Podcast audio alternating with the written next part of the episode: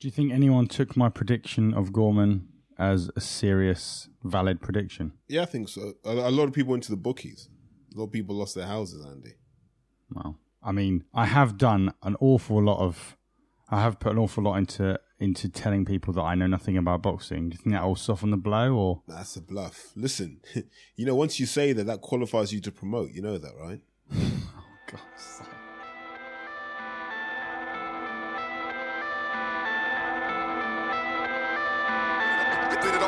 God's sake.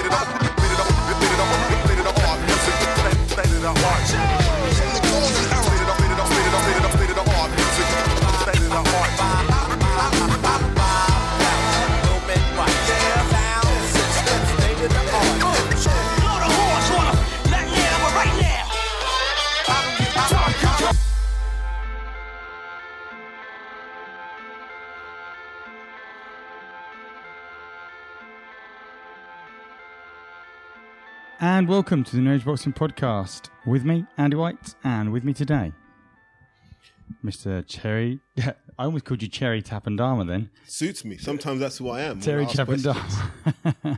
Yeah, you How you doing, Terry? Yeah. How was your christening last week? Oh shit, that's where I was last week. Um, it was good actually. Like, I had two mates have christenings within a fortnight of each other, so it was just pretty much the same crowd. It was nice.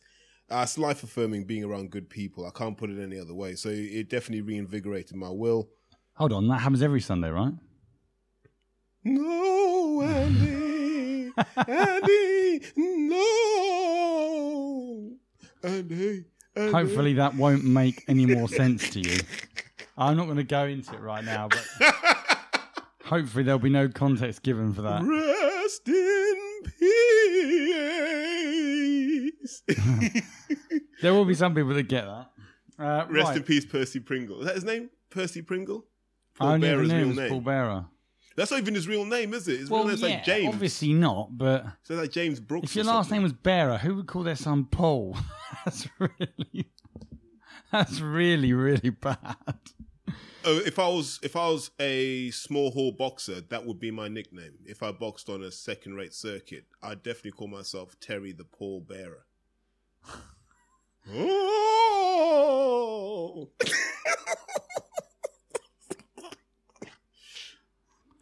So, um, just to recap what I said to you when I picked you up, I didn't know that Dubois was fighting. Uh, although, I, I- you know what, I didn't really think about Well, it because no, I no. should have done because no, I no, you- predicted it last Sunday. No, no. You knew he was fighting.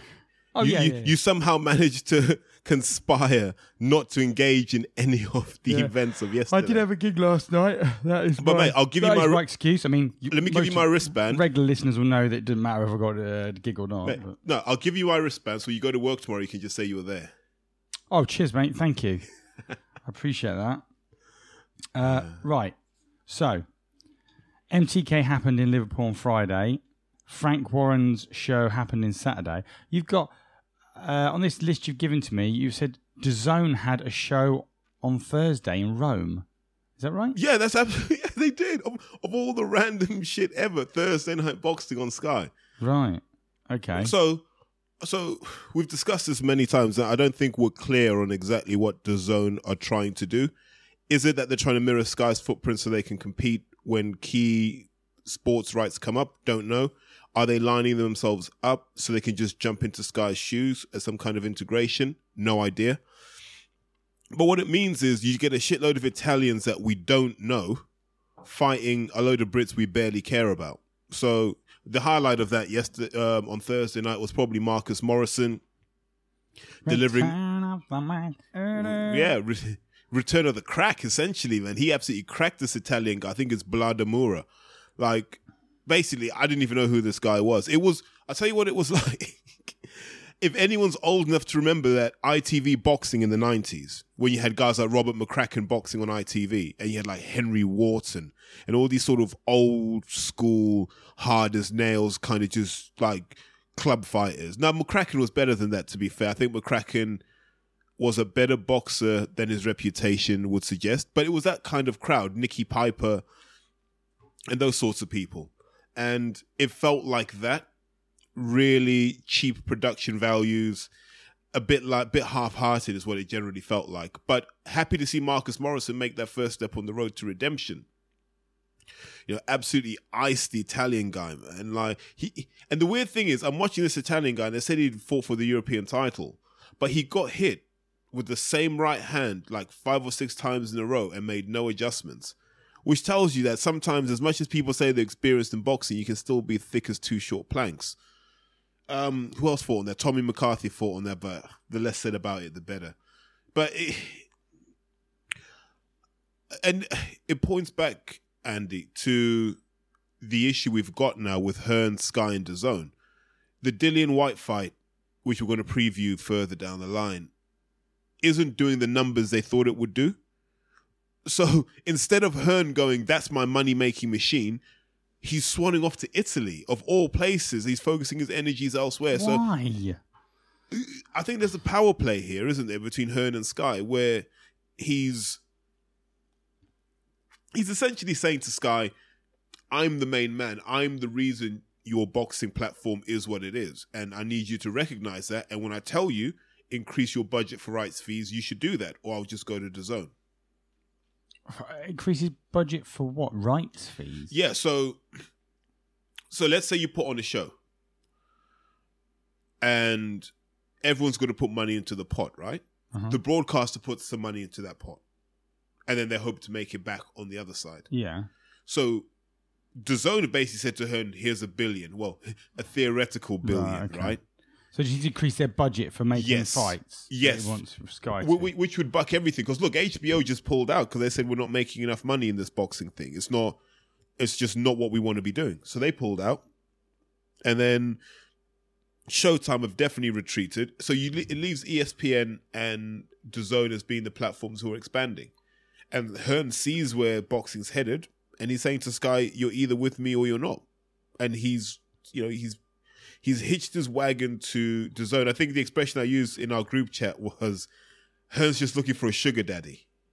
What I don't understand is how was it? Would it have just been an oversight by Sky to allow Hearn to have gone and worked with DAZN whilst he's on the contract of them, or Well- would it have been something that they? I mean, surely it's not a good thing from their perspective. Well, so let's let, let's look at when the contract was signed. You did really you didn't think this DAZN thing was gonna have legs. You're like, well, ESPN's got that market cornered, right? That's what you'd naturally think. So Sky were probably cocky and went, well, why would Hearn want to leave us? We're Sky. We're better than anything else in this country. And so the contract probably just went, yeah, we'll work together. Um, Hearn has, you know, sole responsibility for putting content on Sky, but they probably didn't lock him into an exclusivity clause. And now Hearn's like, well, I can work with whoever I want, which leaves Sky begging him for, come on, can you help us out here? And Hearn's like, I'll do my best, but I can't guarantee anything. Hmm, okay. Because if you if you look at this Dillian Whyte build up, it's almost like he's sending a message out to Dillian, to Sky, to everyone that if he's not heavily involved in it, it's not going to do the numbers. He's he's almost trying to say that you know that that whole Hearn, Eddie Hearninator sort of nonsense where he just starts full on herning and selling and shit. What do you think to the card? Because it's not selling well. People isn't capturing people's imagination. Well, look, I've seen people tweet about you know the numbers and stuff, and it- it's been quite trolling. Actually, I think people are trolling what is essentially uh, a good card, right? Dillian fights Rivas, whatever you want to say. Rivas has the right to be in the ring with Dillian. There's not. It's not like there's light years in quality between them because essentially Dillian's best win is Joseph Parker. The rest of them we can kind of find reasons to be like they were good wins, but they're not world level wins. And you include And- Chisora in that just because Chisora's not He wasn't well, world level. Well, he not even that, but it's not the Chisora of old. That's for sure. You know, it's a Chisora who was getting bullied and sparring by novices, right? Okay. just to add context, we know what Lucas Browne's really about, so that wasn't necessarily a massive win.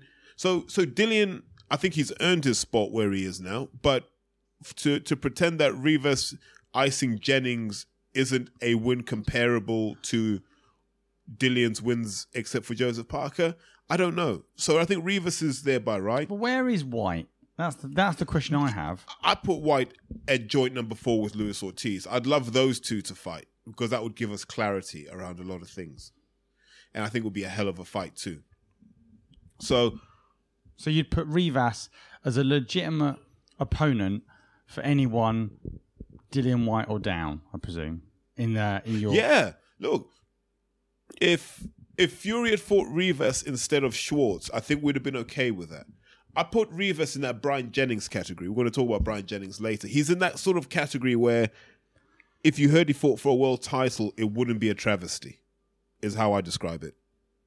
Well, I, it's difficult to to say if he'd have fought instead of Schwarz because, I mean, Schwarz was was awful, wasn't he? Like Martin seemed genuinely offended yesterday that that fight even took place. Well, well, you know, you know, like in, in, in the theme of last week's show, I don't think we should be, you know, talking in that way that we've never been in the ring. We don't know how good or bad Schwarz is. Um, no, no, in all seriousness, look, Martin's right. Schwarz isn't on Fury's level. I don't think Schwarz beats Christian Hammer. I don't think Schwarz beats Erkan Teper. So, you know, Fury went in there. That's a gimme. So now Fury's next fight's likely to be Jarrell Miller. Fair enough. We'll take that. And then we'll. Will we? Yes, because we were willing to take it for AJ. So why Were we to take? Yes, we were. We weren't. We were calling him out. People. Oh, oh, oh. Are we allowed to call promoters out now? Sorry, I thought we'd ban that. No, what I'm saying is we And I also say, I'll also admit that we, we also, um, I say we, or at the very least I, uh, called him. I also called out the Ruiz as being a load of rubbish, which then post fight maybe once again humbled me. Maybe realised that I know nothing about boxing. Nothing. No, but but Ruiz has Ruiz had always been in that tier, that Bryant Jennings, Oscar Rivas tier. That's always where Ruiz had been. But he showed that. So, so this is just my theory on things. I think if you took the top ten heavyweights, and you took heavyweights ranked from number thirty-one to forty, and had them spar in a round robin tournament, right? And you just watch them spar you wouldn't know who was top 10 and who wasn't. Honestly, the gap is not that great between these That guys. is Well, the same well, for most sports, no, no, though, no, no, it? no, so bear with me then. Okay. The difference is between these top 10 guys, they can cope with a week of media pressure. They can cope with a week of weigh ins and press conferences and so forth. And they can still execute when there's 17,000 in the arena. What Andy Ruiz showed us is he can maintain his level on the bigger stages at a time when I don't necessarily think he's better than Joshua. I think he was better at maintaining his performance level while Joshua started to de- deteriorate. That's what I think happened on that night. So if you say to me, do I think Joshua has more in his locker than Ruiz? Potentially. Do I think Joshua will struggle to deliver all of that under the kind of pressure that he's under? Possibly. Do I think Ruiz will be the best he can be on fight night? Absolutely. He looks like a guy that's just that mentally strong. Okay. Um, so, have you said all you can say about the zone on Thursday? The DAZN Italy thing is turning into a bit of a bust. Like Hearns just basically any flotsam and jetsam he has in his roster, he's just sending out to Italy to make up the numbers. We generally don't care, um, and that's you know, and and and I think we should as boxing fans when promoters give us trash, we should call them out on it because that's the only way they'll stop giving us trash. That Italian card was trash. And Hearn should get back to doing what he does best. If you remember, there's an IFL interview He's bulletproof to criticism. You, you know, he sat there and went, if I put him in with someone that, you know, he's going to expected to beat, people say he's a bum. And But if I put him in with someone that's to, it's a tough fight, nobody's ever happy. And just started moaning about the fact that people weren't happy with the fact that he wasn't putting AJ into a genuine matchup. Uh, he didn't. No, no, let's be clear about this. Let's not be wise after the event. He didn't put him in with someone who was genuine. He didn't. He just It- got lucky. Yeah. Well, well, it, uh, it's, it's a perverse form of luck, Yeah. but luck nonetheless, right? he he's lucky that it turned into the event that it turned into, and that it's given him another payday that he doesn't even have to bother trying to sell. That's But luck. He's clearly trying. He's clearly having to bother negotiating. Well, look, that's what happens when listen when lawyers read documents and they go that could mean any number of different things. And and so here's the challenge. I know Martin said I had a theory on this. I really don't have a theory on it. I just have an opinion, like I always do about most things. Maybe I shouldn't, because I haven't really lived. I don't know.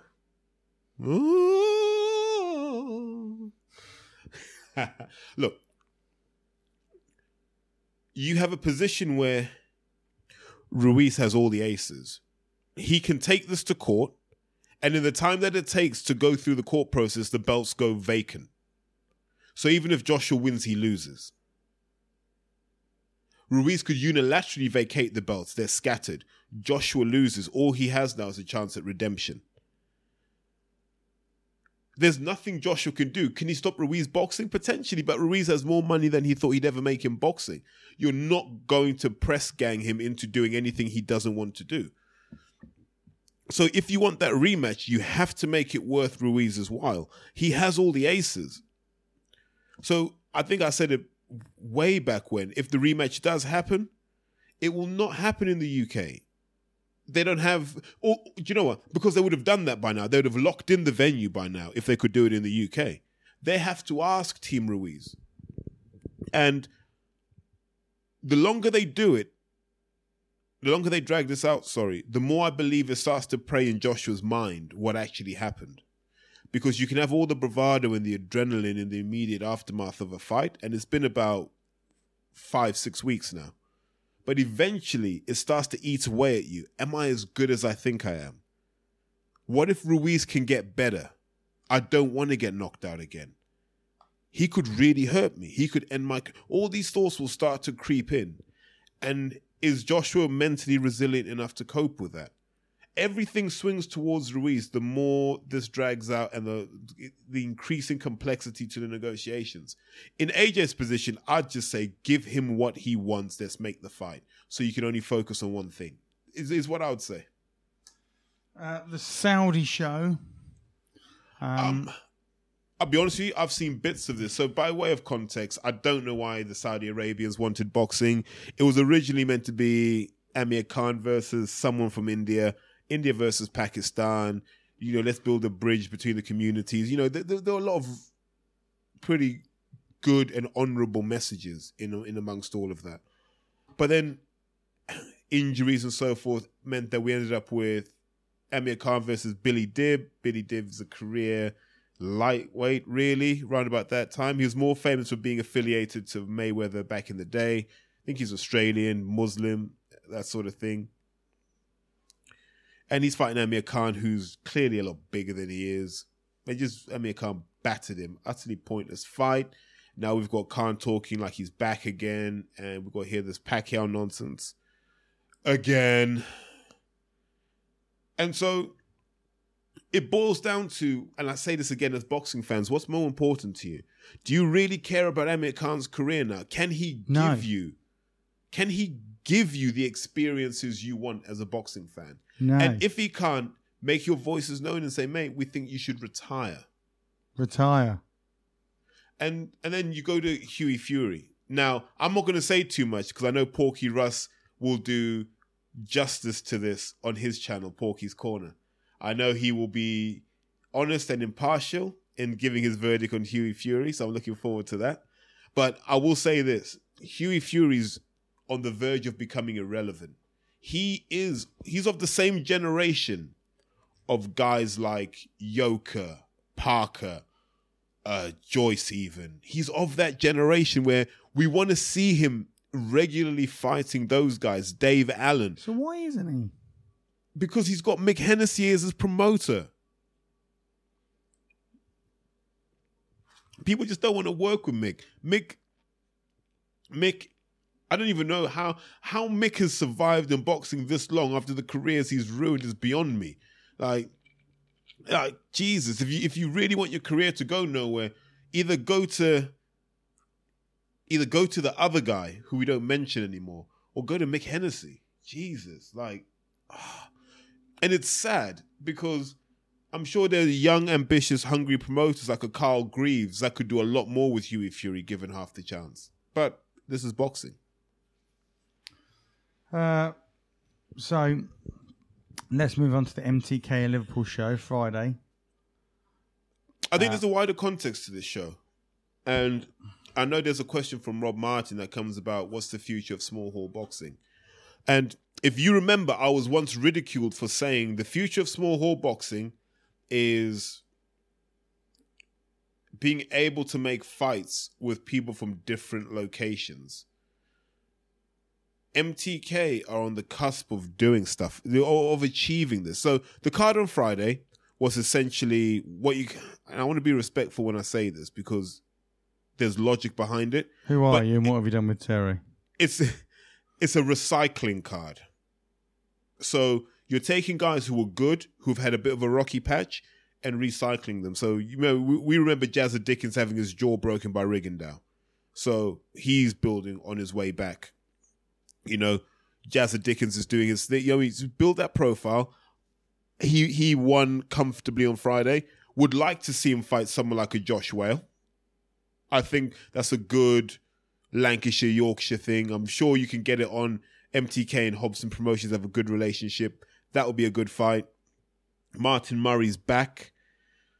Um, I think I've warmed a bit to Martin Murray now as he's got older, and I quite like the fact that he's resilient enough that he wants to keep giving this a go. He must be at least 36 now, and he's still going. But I don't know where you put Martin Murray. Do you then put Martin Murray in with the with a Liam Williams? And just to see is Liam Williams really of that level where he can start to call out guys like Danny Jacobs? And then you had Terry Flanagan, who had lost to Maurice Hooker and Regis Prograis.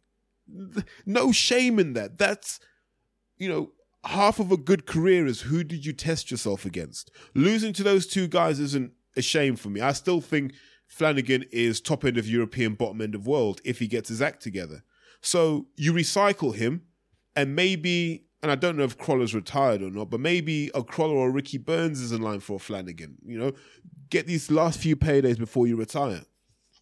And then Natasha Jonas flooring and beating Beck Connolly. And I like Beck Connolly. She's a, she thinks she's out of Swindon. She's a mum of four kids. Yeah, so people need to really respect Becca Connolly for this. She's a mother of four kids. She might have been ex forces as well. And she's trained. She hasn't got a great record. I think she's two and five. But I love the fact that she keeps going. She trains with Paddy Fitzpatrick, real class act of a lady. So I like I just just I just respect that story. You know, your your mom, you've got to deal with your domestic duties. I don't think there's a dad involved, so I think she's a single parent and she's managed to make everything work. So I really respect that. But yeah, so MTK card, that's what I think you can expect from MTK now is those kinds of cards where they'll have the recycling cards where you get the old names coming back. There's a bit of nostalgia value and it's a good night out for not much money. And then the one like they had at York Hall on the Ohara Davies show where you had their prospects fighting each other. And then I look at that and I go, so what use is a small hall promoter if MTK are giving us the things we want and are willing to pay for at the same price point? The answer is I don't know anymore. I think some of these small hall promoters are essentially anachronisms. It was an old way of doing things that worked, but now MTK are saying we've got the budget that we can make any fight happen in the country because we'll finance it if we need to. So fair play to MTK. I'm I'm 110% on board with this. As long as they keep doing this and they give the fans what they want. So that leaves us then to talk about the Frank Warren show on Saturday. Oh man, you let me know where you want to start. Okay. Um, right. As I, as I've already um, covered, I was at a gig last night. I was also working yesterday, so not that the working interfered with my with my uh, ability to watch the the fight, but the the fact is, uh, I didn't get home and then turn the fighting on. I was knackered. So, anyway, that's a long way of saying I don't really know what happened last night. I know what happened in regards to Dubois versus Gorman because I got uh, called out on Twitter for uh, not having a clue what I'm talking about, which I thought was odd because, I mean, come on, everyone knows that. Um, that I don't know what I'm talking about. So I would like to start with, I would like to start with Joyce Jennings because I don't know what happened. Okay, so let, let, let, let's let's let's go back to front. The reaction Joyce has got for beating Bryant Jennings has been absolutely shocking. Oh, okay. It has. It, Jo- Joe Joyce takes on Bryant Jennings, who Bryant Jennings is a top ten heavyweight. I, I, I think we can we can comfortably say that because I can't name nine guys better than Bryant Jennings based on what they've done in the ring. Like there are guys with greater potential, perhaps, but not guys with in ring achievements where you can make them comparable. It was Bryant Jennings that softened up Vladimir for Tyson Fury. Let's remember that. So he fought him in April 2015, took him the distance, and then Fury then you know did the did the rest of the business. So congratulations, you know, for Jennings and his career. That was a fight Joe Joyce needed because that fight says Joe Joyce is definitely top 15 in the world right now.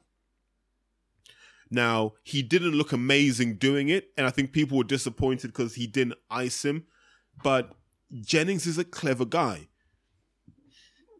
that really high guard he has, you assume you can get to the body, but his arms are so long that he can hold a high guard and still protect his body. And I think Joyce struggled with that. And what he wasn't able to do, and because Joe isn't, he's not necessarily a thinking boxer, and we'll come on to this later.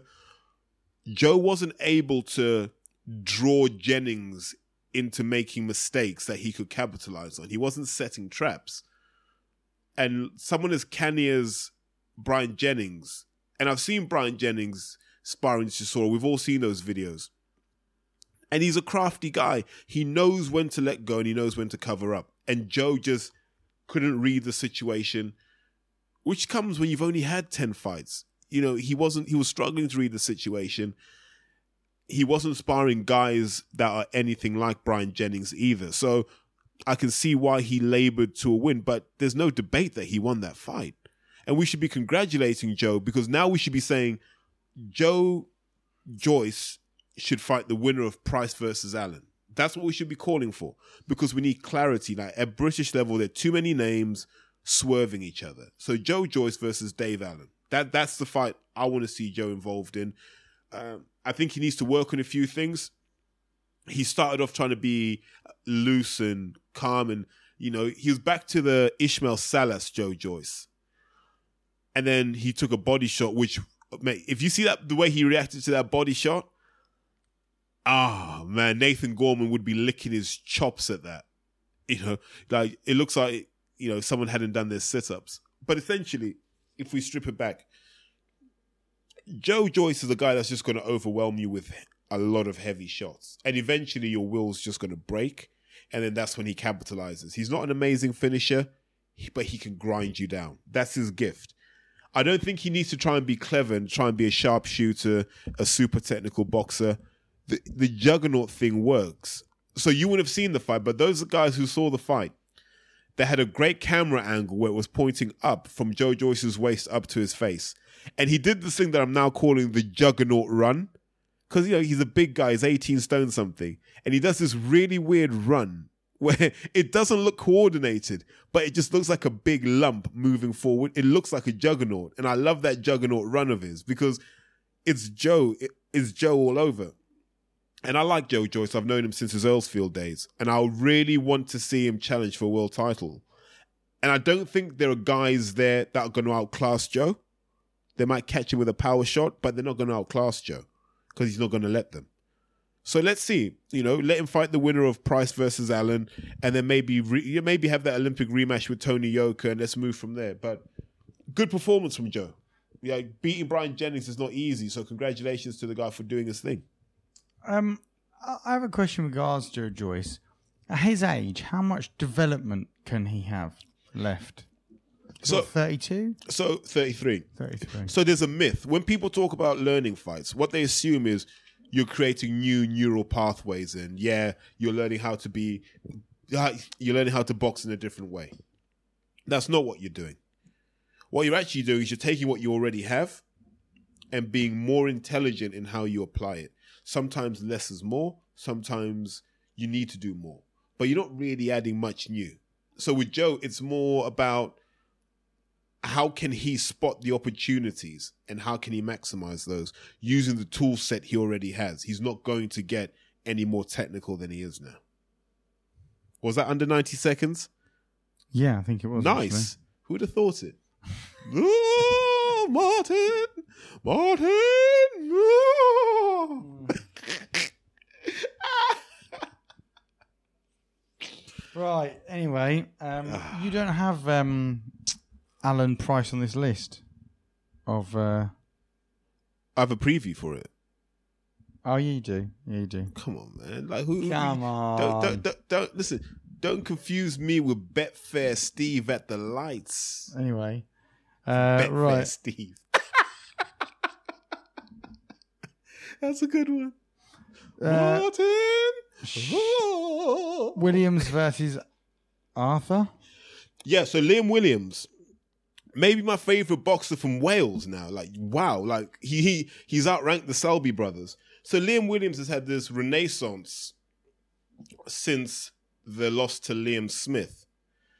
Uh, he's moved up to middleweight and he's just running through people. So it's a second round knockout against is a Karim Achour, who a guy who is quite hard to stop. And Liam's just battered him. And what I love about Liam Williams is this he's so fundamentally sound that he actually just gets you with the basics. There's no rocket science to what he does. He's just a tough man that can deliver accurate shots with enough power to cause havoc. And when he's got you hurt, he gets you out of there. I saw him and Dominic actually, Dominic Ingle, at the public workout on Tuesday. Uh, I did ask Dom how I could get traps like his, and you know, yeah, yeah. No, the the answer wasn't the, the greatest response, but nah, he, I was only messing with him. But just he's he doesn't look like a big man, but he looks like a guy who's got a big heart.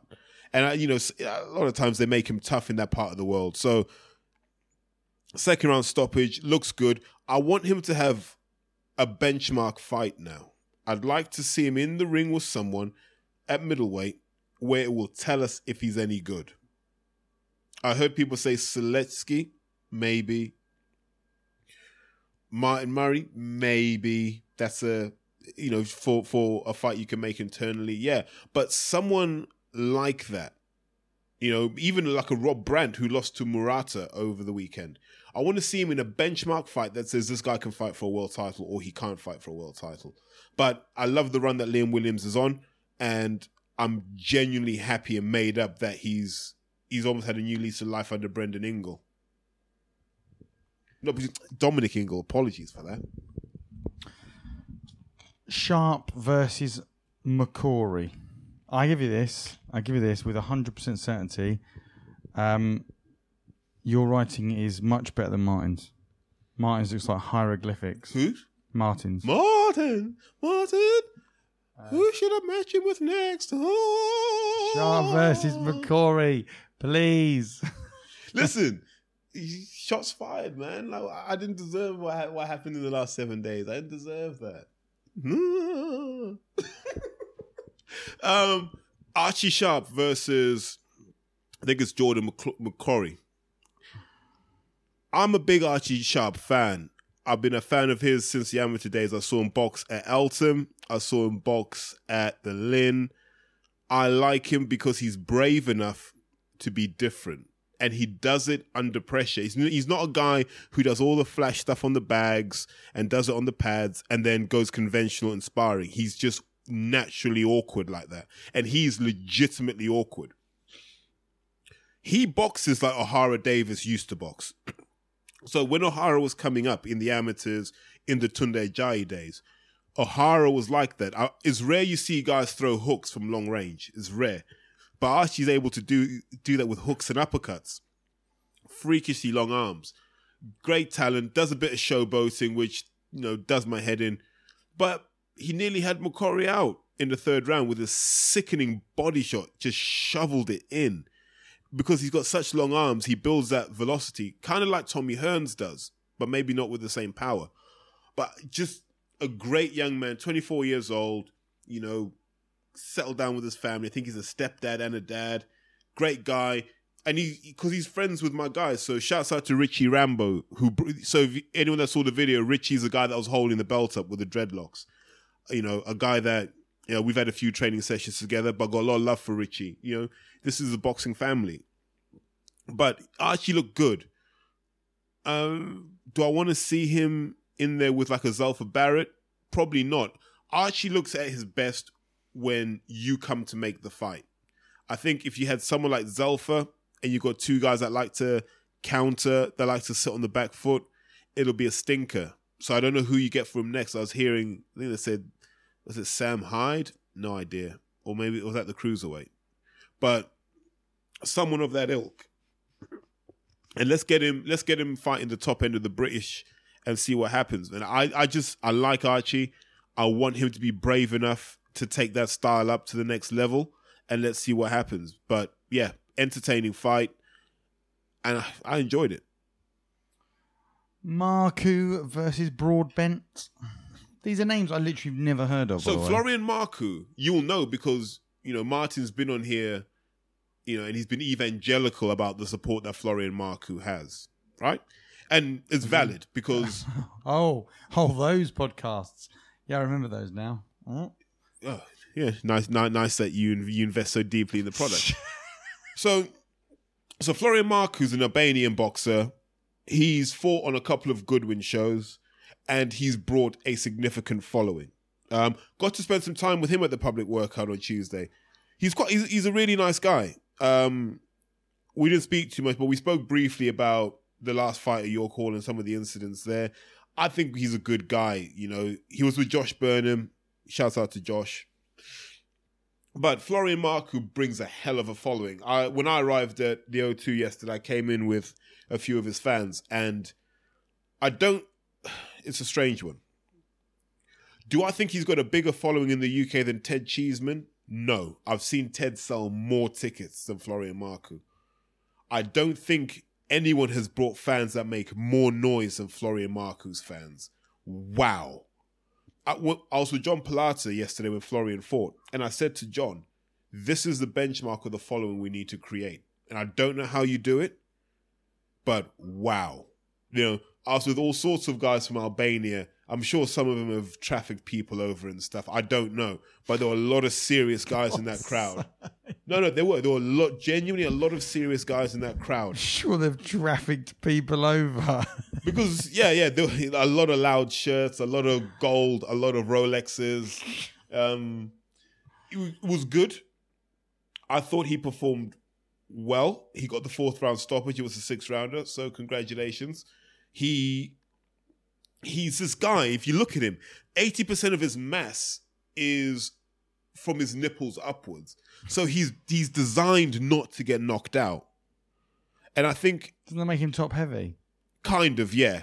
He, he's a small, squat man, but he just looks like if he wasn't boxing, he'd be a local hard man somewhere. He's just a guy that you wouldn't mess with.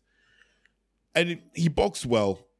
I'd like to have seen him get him out out there sooner, but look, that's his trainer's job. And I think over time he'll do that. But he'll always be in entertaining fights. And you will love the energy that that crowd brings. Now, if we roll back a few weeks, we talked about that crowd kicking off and there was an incident involving, you know, Brooke posted on social media. And I know Martin wanted to sit on the fence on that, which is fair enough. I didn't see any of that at the Warren show. So I'm willing to put that York Hall incident down as a one off which was good because that's what I was worried about. I was worried that you're going to get these guys and then everyone else was going to bring their fans and it would be a problem, but it wasn't. So fair play, to, fair play to him, and I, I'd like to see him box again. And let's let's put him in some challenging fights now, and let's see what he's capable of. What I don't want is for Florian Marku to be that guy that they say, well, we'll just get him in to sell tickets and give him any old opponent. Give him a chance to be good and to show us how good he is. So I'm I'm definitely pro Florian Marku. I think that's the statement I want to come out of this.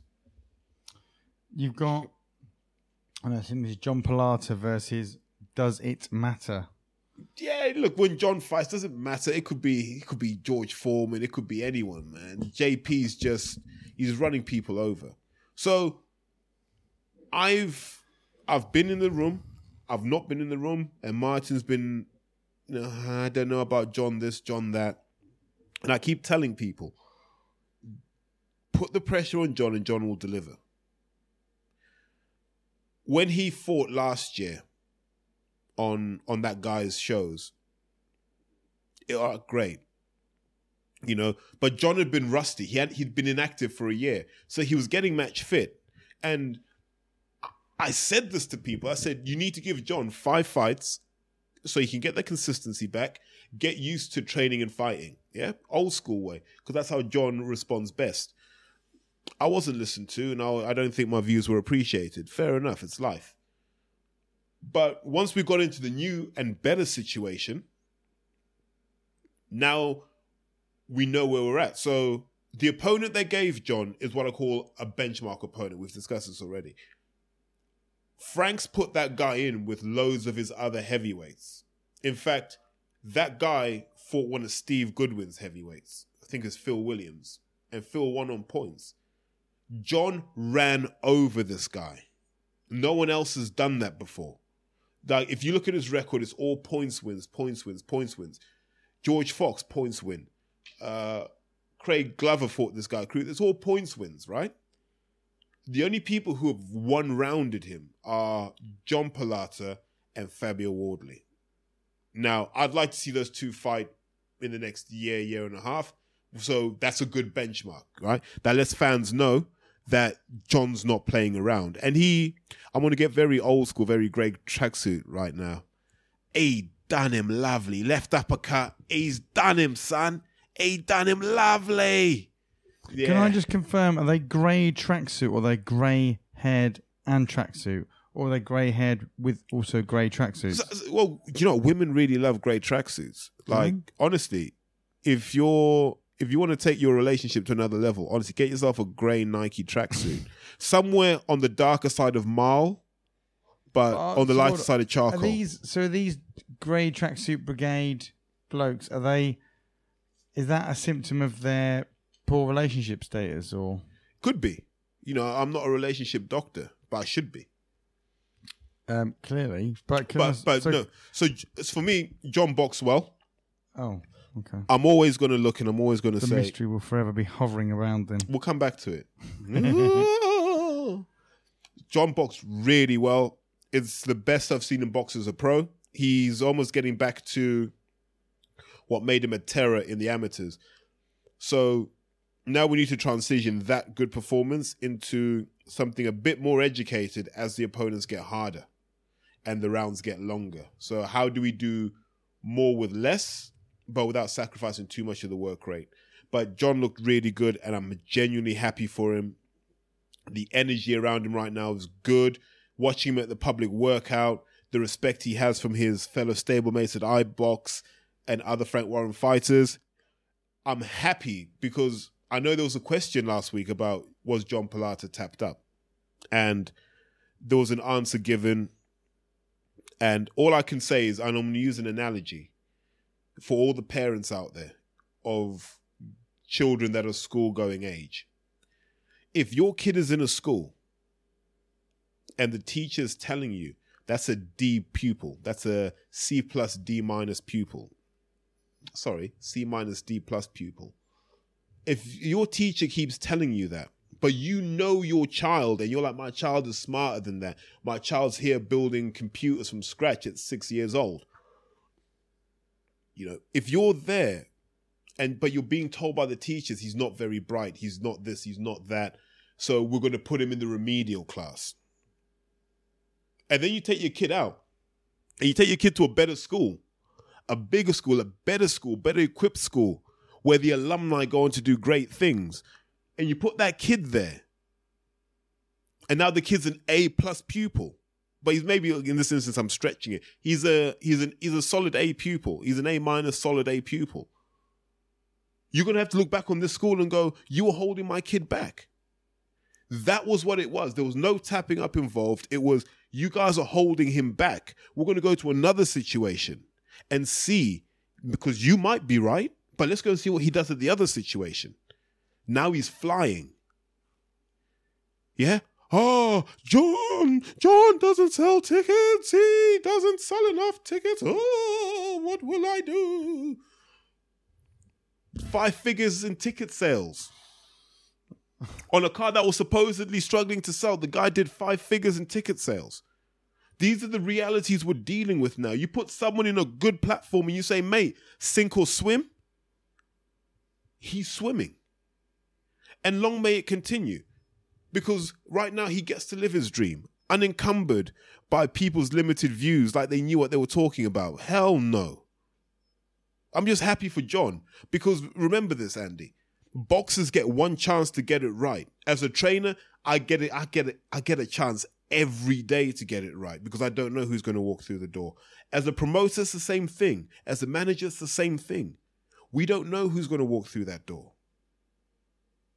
So, you know, you can't have guys getting on their own platforms and devaluing a box that was under their charge and talking, or you can't have this unprofessional, it's unacceptable. And even when all of this BS was happening, I was saying to John, let's not jump ship yet. Let's see this through. Maybe they will come good. That was my view. I still trusted these guys until I then realized they ain't batting for us, so we moved. That's how this game works. Boxers don't have time to see if someone makes good on their promise. So, look, John's in a good place right now. Now it's on him. There are no barriers to John doing his thing.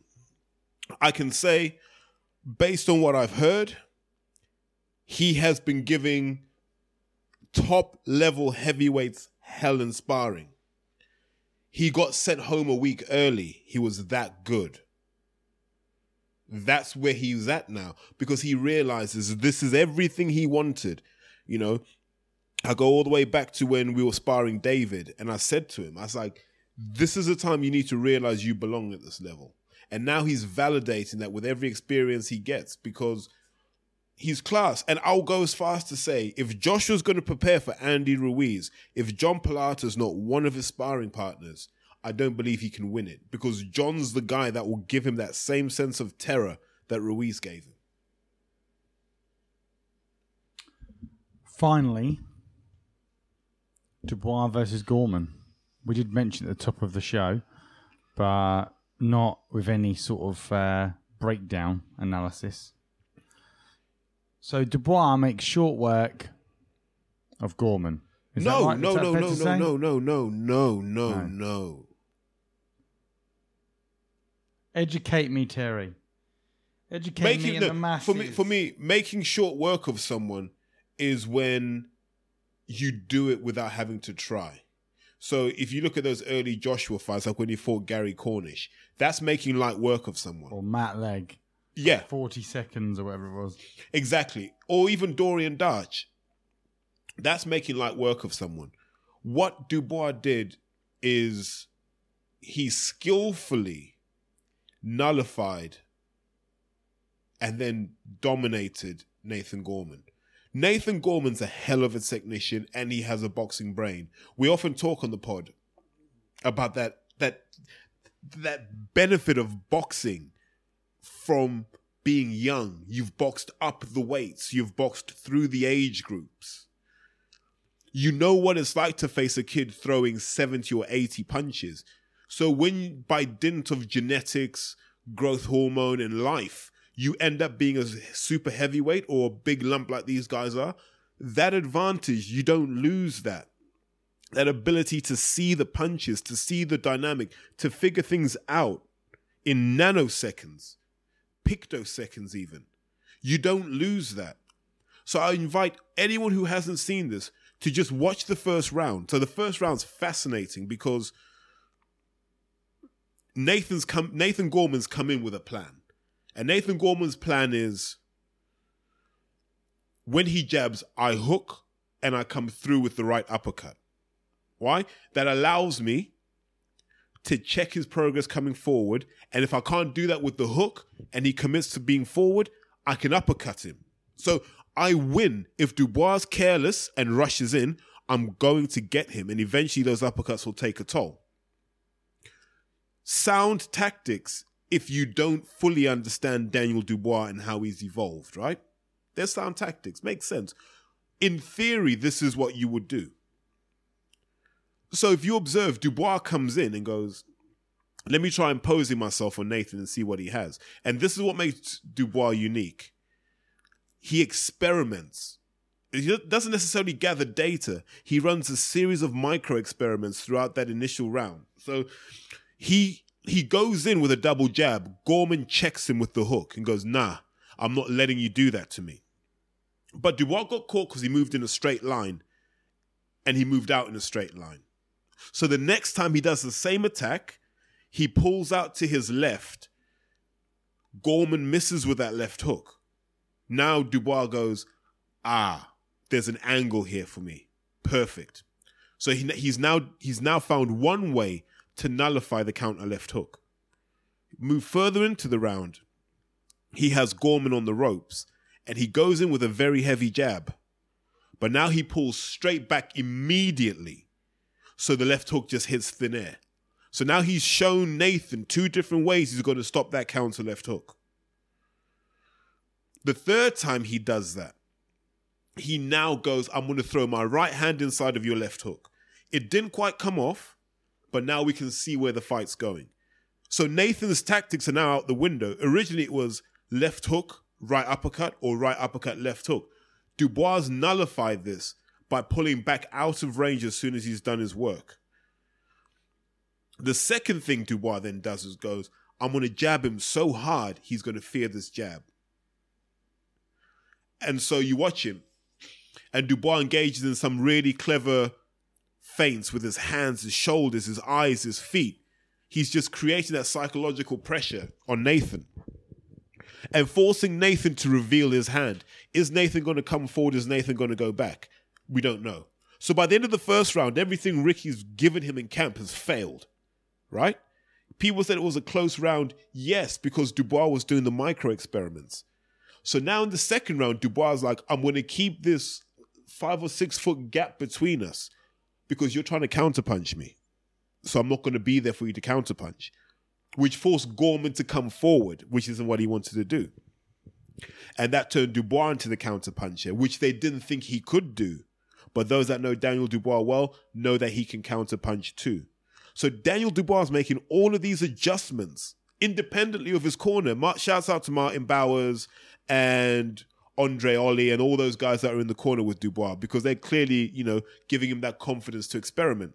But he didn't even need Martin Bowers' instructions to to nail down the formula. So by the third round, he now knows he can land the right hand and he can go to the body if he needs to. Drops Nathan Gorman. Now he's like, I've got a 10 8 round. Nathan's going to get desperate. Now Nathan's coming forward. And Dubois is like, this is more of the fight that I want and they have some beautiful exchanges where they swing punches at each other.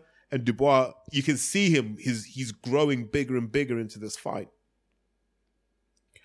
And now you now you realize that there's a gap in class between these two. And it's not down to Dubois' power or his athleticism or all these banal expressions they used to describe black fighters. It's because tactically Daniel has set himself up to nullify everything that Nathan's prepared for.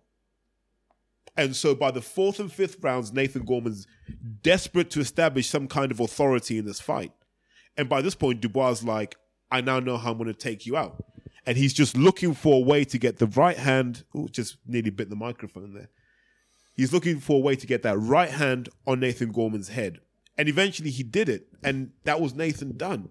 You can say he misjudged the count, but he was definitely dazed and the post fight interview told you that. But it was such an intelligent performance by Dubois. And it was a stark contrast to what he did against Richard Lartey, where it almost looked like he just wanted to have fun in there and trade with a with another big lump and find out how strong he was. But it was an impressive performance. It was it was a thing of beauty to watch. And so much subtlety. And that's for Nathan as well, because Nathan boxed at a really high level too. Like these guys were exchanging little micro experiments or exchanging these non-verbal cues. You do something. Ah, I acknowledge you did that. Now watch what I do. it was watching two highly skilled and highly intelligent boxers boxing at a level that Joshua can't do, Wilder can't do. The only guy that can do that at that level might be Tyson Fury and maybe at a push Luis Ortiz. It was impressive. So, based on what you said earlier, you think that Allen's going to beat David Price, and the winner of those uh, of sorry, and so therefore Dubois should face Pro, uh, Allen. No, Joyce should face Allen. I think. I think. Oh, sorry, yeah, yeah. I think Oh, okay. Dubois needs some maturation fights. He needs fights where all this good stuff we've just seen him do against Gorman. I want him to solidify. I want it to be part of what he does every time. So you need guys who who are going to be cute and canny and set traps for him, but are also going to try and win. So do you put him in with a Derek Chisora?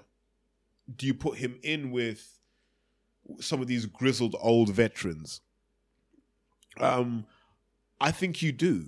I think they're the sort of guys you put him in with. Not not necessarily your Dorian Darches, even though I like Dorian Darch, but those guys who will set different kinds of traps. You could put him in with Hughie Fury. But he needs those guys who are going to force him to think and force him to break down whatever barriers they've put in front to stop him. You mentioned before that before now that we're looking for probably 2021 before we see the um, the coming of age of Daniel Dubois to start competing at the highest level in the heavyweight division. Would you stick by that? I think that's fair. I think that's fair. That will take him to about an additional seven fights. Yeah. And then depending on who's champion, why not throw his name in the mix? I think they'll be more scared of him than he is of them. But I also want you to go back, Andy. Do you remember one of the early podcasts when I put you guys on to Daniel Dubois? Uh, I remember his name coming up in the podcast, and I have no doubt at all like that it was years ago. And It people was- were like, who are you most excited about? And I said, there's a kid called Daniel Dubois. He hasn't turned over yet. But when he does, he'll be scary. Because he's, I remember saying this, he's wiping people out in sparring now. And he was only like 18 back then. And this was when he had the issue in going into the ABAs. And I just remember saying, this guy's just, he's special. And he's been a fixture of this podcast because he's that representation of a young kid that's just been super focused on getting to this level. And now he's here, he's still trying to elevate. Okay, uh, in no particular order, we've got some questions. Would you like to do some questions, Terry? The correct answer is yes.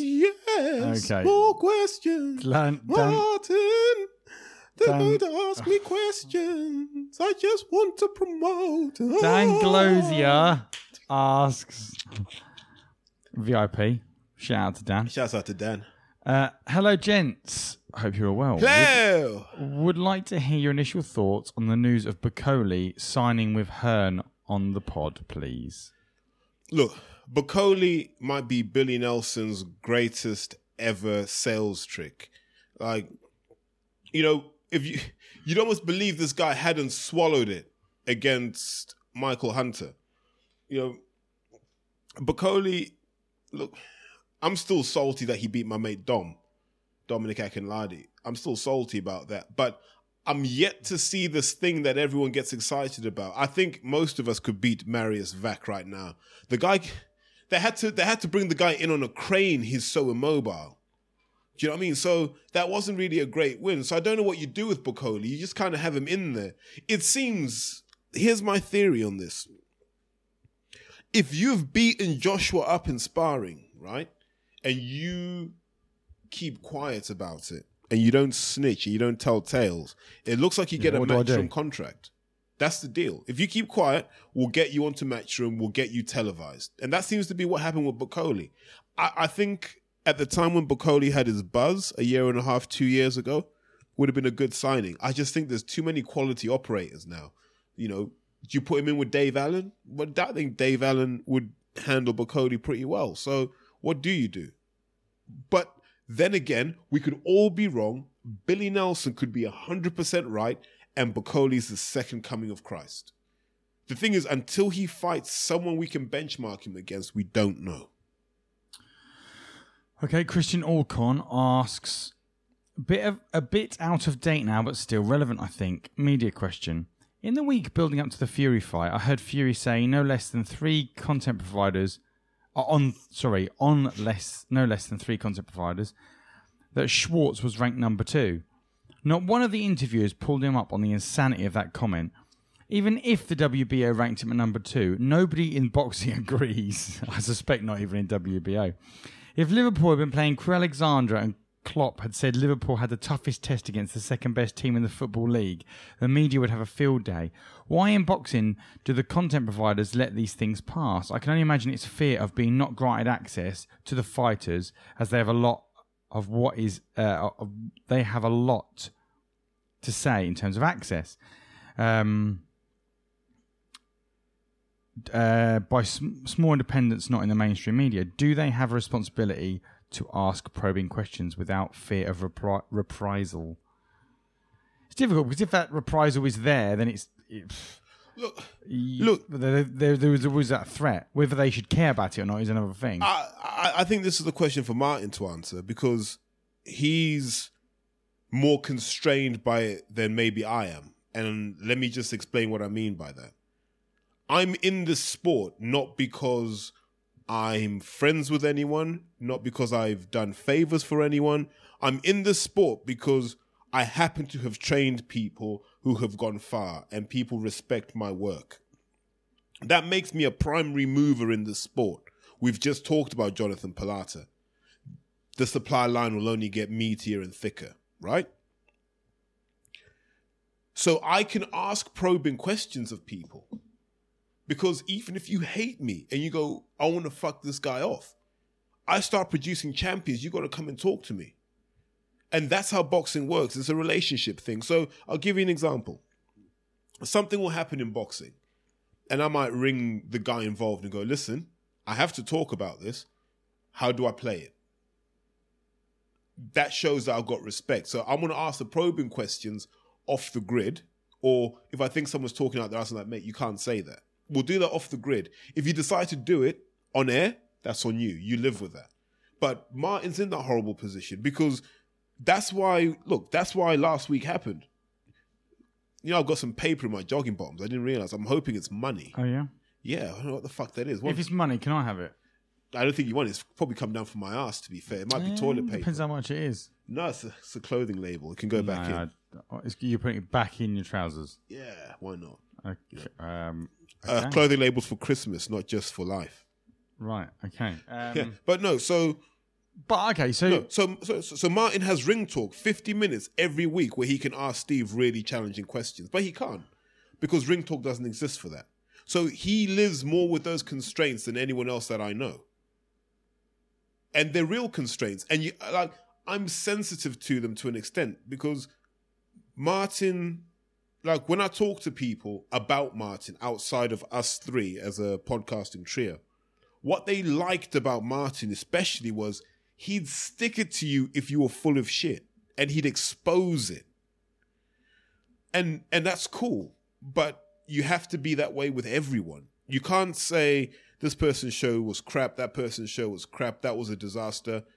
And then these shows happening at York Hall, well, just won't talk about them or they were good. You can't. Like there has to come a point when you just you're honest about the limitations you have and what you can talk about. right. Well, try and keep it generic, seeing as Martin isn't here to defend himself. Yeah, exactly. So so that's why I said it's more of a question for him. Right. Okay. But And- but still, though, having said that, all right. So so in your opinion, Mike give you his side of things.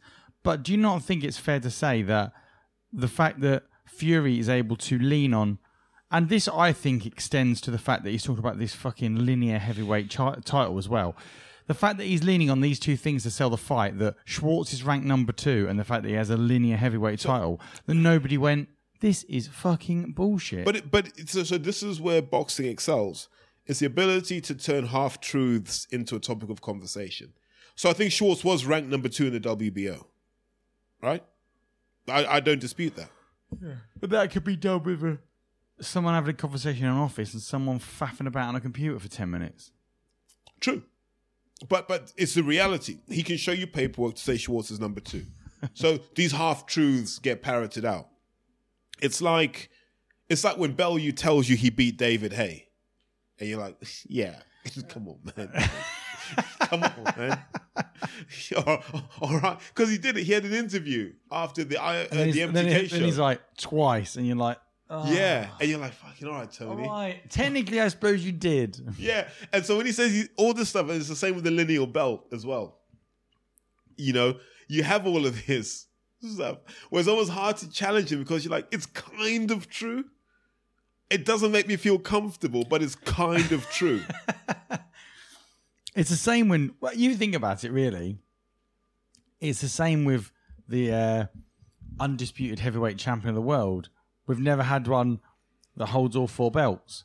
What changed in boxing for three to become four with such unquestionable prominence there has to be, and now some quarters are trying to make it five. You know, just it, it's, it's it's people writing the narrative themselves. and it's tricky. So the people that we rely on as the custodians of the boxing discussion. So IFL, Are who? right?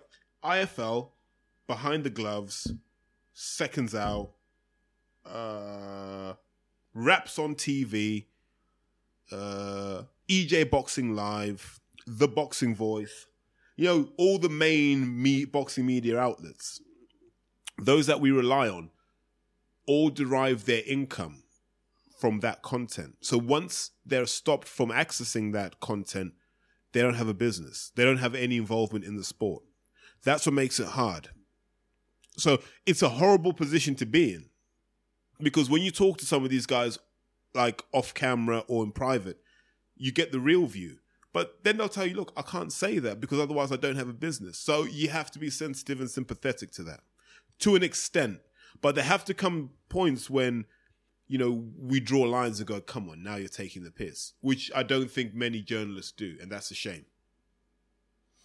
Okay. Um, I for for what it's worth, I think. Um, unfortunately, boxing is. Well, if you think about it,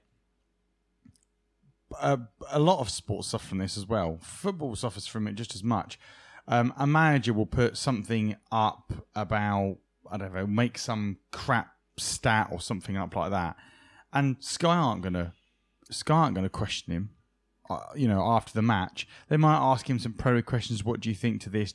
Do you think your team pressed hard enough? And the manager will get really upset and fragile about it. But they never really sort of say, "You mentioned this," or like not not to the extent that you're asking for Christian in in this message. I.e., hold on, you said he was number two when he's not, Yeah, but because because he is. But so remember- that you're asking that media remember- organisation to say, yeah, but nobody believes that. how many times you see Fergie walk away from a press conference when he didn't like the questioning? yeah, yeah, don't get me wrong. That that can also that can also happen, but that's usually that is usually a filmed version of and what my exception was the newspapers. The newspapers usually hold them to account. Writ, the written media normally, uh, if you're gonna ever, if anyone's gonna slag people off for making up rubbish, it's it's But you know why? It's your newspapers. Because the media, I don't have to be there to write about a game. yeah. There's that. Yeah. Like, I don't look, so I can criticize Hearn because I don't have to be there to do my thing in boxing. I don't have to be at Eddie Hearn's house to do this, to have information for this podcast. I just don't. I don't rely on him for my source of information. So I can, I can, I can say what's going on here. And that's what we should all be aspiring to because that was the, the, the grundnorm of this whole podcast movement. It was, we were tired of being fed the scripted, pre planned bullshit. And we thought, let's lift the covers up on what's going on. So you have to remain true to that and keep asking those questions. Okay, Mayor of Brixton asks, "What are your hopes and visions for small hall boxing? Do you think it prepares fighters enough to make the step up to big arena and stadium fights?" So on last week's pod, Martin talked about this this very topic, right? And his view was fair play to you if you can make money because it's a brutal business. Yes, but no one has a right to make a living. You give the fans what they want, they'll pay for it. It's that it's that simple because we pay for other stuff. So the foundational element, and I'll speak I'll speak based on this. There's a lot of bullshit that's spoken about the small hall scene. So I'll hear guys say Steve Goodwin's the best small hall promoter in the country, right? Right? Let's just start with this. But they've never been to anyone else's shows. Oh, we did Mickey Helliet's, we did MTK. But I'm like, have you ever been to a, a Phil Jeffries show up north? Have you ever been to a Mark Bateson show? Have you ever been to a Steve Wood show? Have you ever been up to see Bobby Rimmer's shows in Black Blackpool? Have you been up to see a Hobson show? Have you been to the Harvey Hadden Centre in Nottingham? Have you been to see a Sanigar show out in the West Country? And most people haven't. So their perspective of what small hall boxing is is skewed. I've been to all of these different locations in my time. Steve's not the best small hall promoter. And I benchmark it like this. In the time we've been doing the podcast, Andy, name me one Goodwin fighter who was boxing on Goodwin shows who's a mainstay of televised broadcasts. Um, I don't know one, to be honest. There probably isn't. Don't know one. But then, I mean, to be honest, you know, you could write what I know about small bo- small boxing on the back of a stamp. No, no, no, but you'd know if if someone from the Goodwin stable was now regularly televised, you'd know because Martin would be telling us. Okay, so tell me, in the last what, how many four oh, years Oh, in wait, this wait, podcast, So, so, so let me those who have. No, and, and so here's the reason I say that. Because when you look at a Steve show, his best fight is Wadi Camacho. Wadi Camacho has held the Commonwealth title. Fair play. Respect his career. I like Wadi. I, I like Wadi a lot. I like him as a character. I respect the fact that he's done boxing the hard way and the right way. But he was a Commonwealth cruiserweight champion. That that's the line. So Wadi Camacho on a Den- no, on a Steve Goodwin show is the headline attraction. I went to a Dennis Hobson show where you had Tyrone Nurse. Tyrone Nurse has been British and Commonwealth champion. Josh Wale, he's at that level too. Tommy Frank had the belt. So that's a more stacked card in terms of just quality at the top. And then the day before that, there was a show at the Harvey Hadden Centre in Nottingham where Ekow Essuman, former English champion, former Team GB alumnus, was fighting William Warburton. Now, all you small hall guys know William Warburton as this guy that's meant to be extra durable and super tough. Brad Paul's never stopped him. Linus never stopped him. A lot of people have not stopped him in York Hall. Ekow Essuman stopped him. And I say that to say that there are all of these guys that plow their trade, that ply their trade, sorry, on these small hall shows around the country. They're a higher standard of boxer than we get in London. They're a higher standard. All these ex-GB guys that, that that end up on Jaffa shows like Lawrence Osueke, these are all class operators. So what I'm trying to say is, I'm not saying Goodwin shows aren't good. No, what I'm saying is, if you're benchmarking the small hall scene nationally, he's in the pack. He's in the pack with the Hobsons. He's in the pack with these guys are all struggling. And they're not struggling to make money. What they're struggling to do is to get talent. And yeah, Steve will come in and tell you that. They're struggling to get talent because there are a lot of lads who drop out of the GB system, right? Osueke, Troy Williamson, uh, who else has dropped out the GB system? Ekow Essuman, Chris Kongo. All these lads have dropped out the GB system, but they're good boxers. But they're now getting hoovered up by MTK. They're now getting hoovered up by Frank. So you're not leaving anything to trickle down to the true small hall guys. That's the challenge. So when Rob says, "Do I see any of these guys breaking out?" Um, in reference to where Rob and I have common knowledge, I'd like to see Jerome Campbell do something. I think if Mo Garib can, you know, get that hunger back, he might be able to do something. They're the sort of talents from that Goodwin roster that can cross over. I have a question about what's happened to Linus Udofia. He's the guy that we all thought would be there now. We all thought Linus would be banging on the door for the opportunity, and I'd like to see him get it. But I don't know what's happened there. Big Linus fan. I really like Linus as a man, as a boxer, as a personality.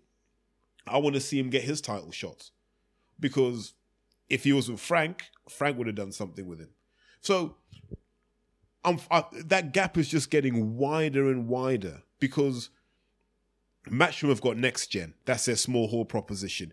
MTK have their small hall proposition, which is televised too. Frank has his small hall proposition, which is televised. You almost don't need these non televised guys. Dennis is televised on Free Sports. And whatever people want to say, look, the last Hobson show, I mean, he cleared. I mean, he did numbers you can't economically do at York Hall. Dennis did those numbers at Ponds Forge. You know, the nature of the deal that Martin talked about, not true. Just know that when rich people agree to do deals, they both end up richer. So Dennis is eating off this. The dudes at Free Sports are eating. Everyone's eating off this. Don't worry about that.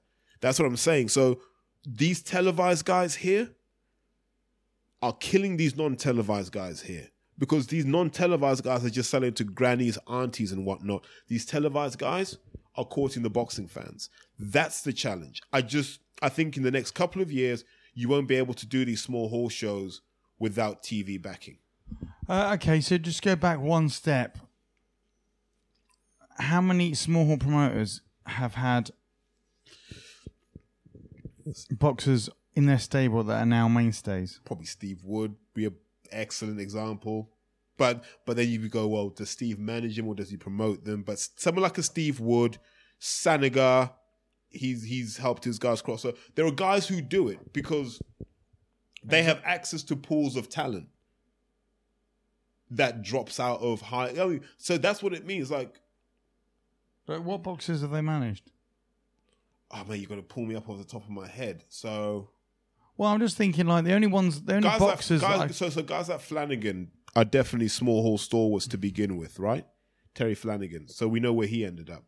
Uh, lad that Fowler fought, Fitzgerald. You see these sorts of guys here are guys that you see fighting in leisure. But there's not many, is there? There's not many out of the small halls that go from the small halls onto the onto the big stage and become mainstays. They either get picked up by Hearn or Warren, or they just don't Well, make no, it. no, no, no. That's what happens. That's exactly what happens. You box a bit on the small hall scene, and then they come and have a look at you. Now it's like now you're now you're into our developmental territory, and you now have to rise up that new hierarchy. That's how boxing's always worked. So Ritson's an example. Yeah, Lewis Ritson was just boxing on Northeast shows until he got his chance and he stepped up. So it's you know, do he fought for a British title?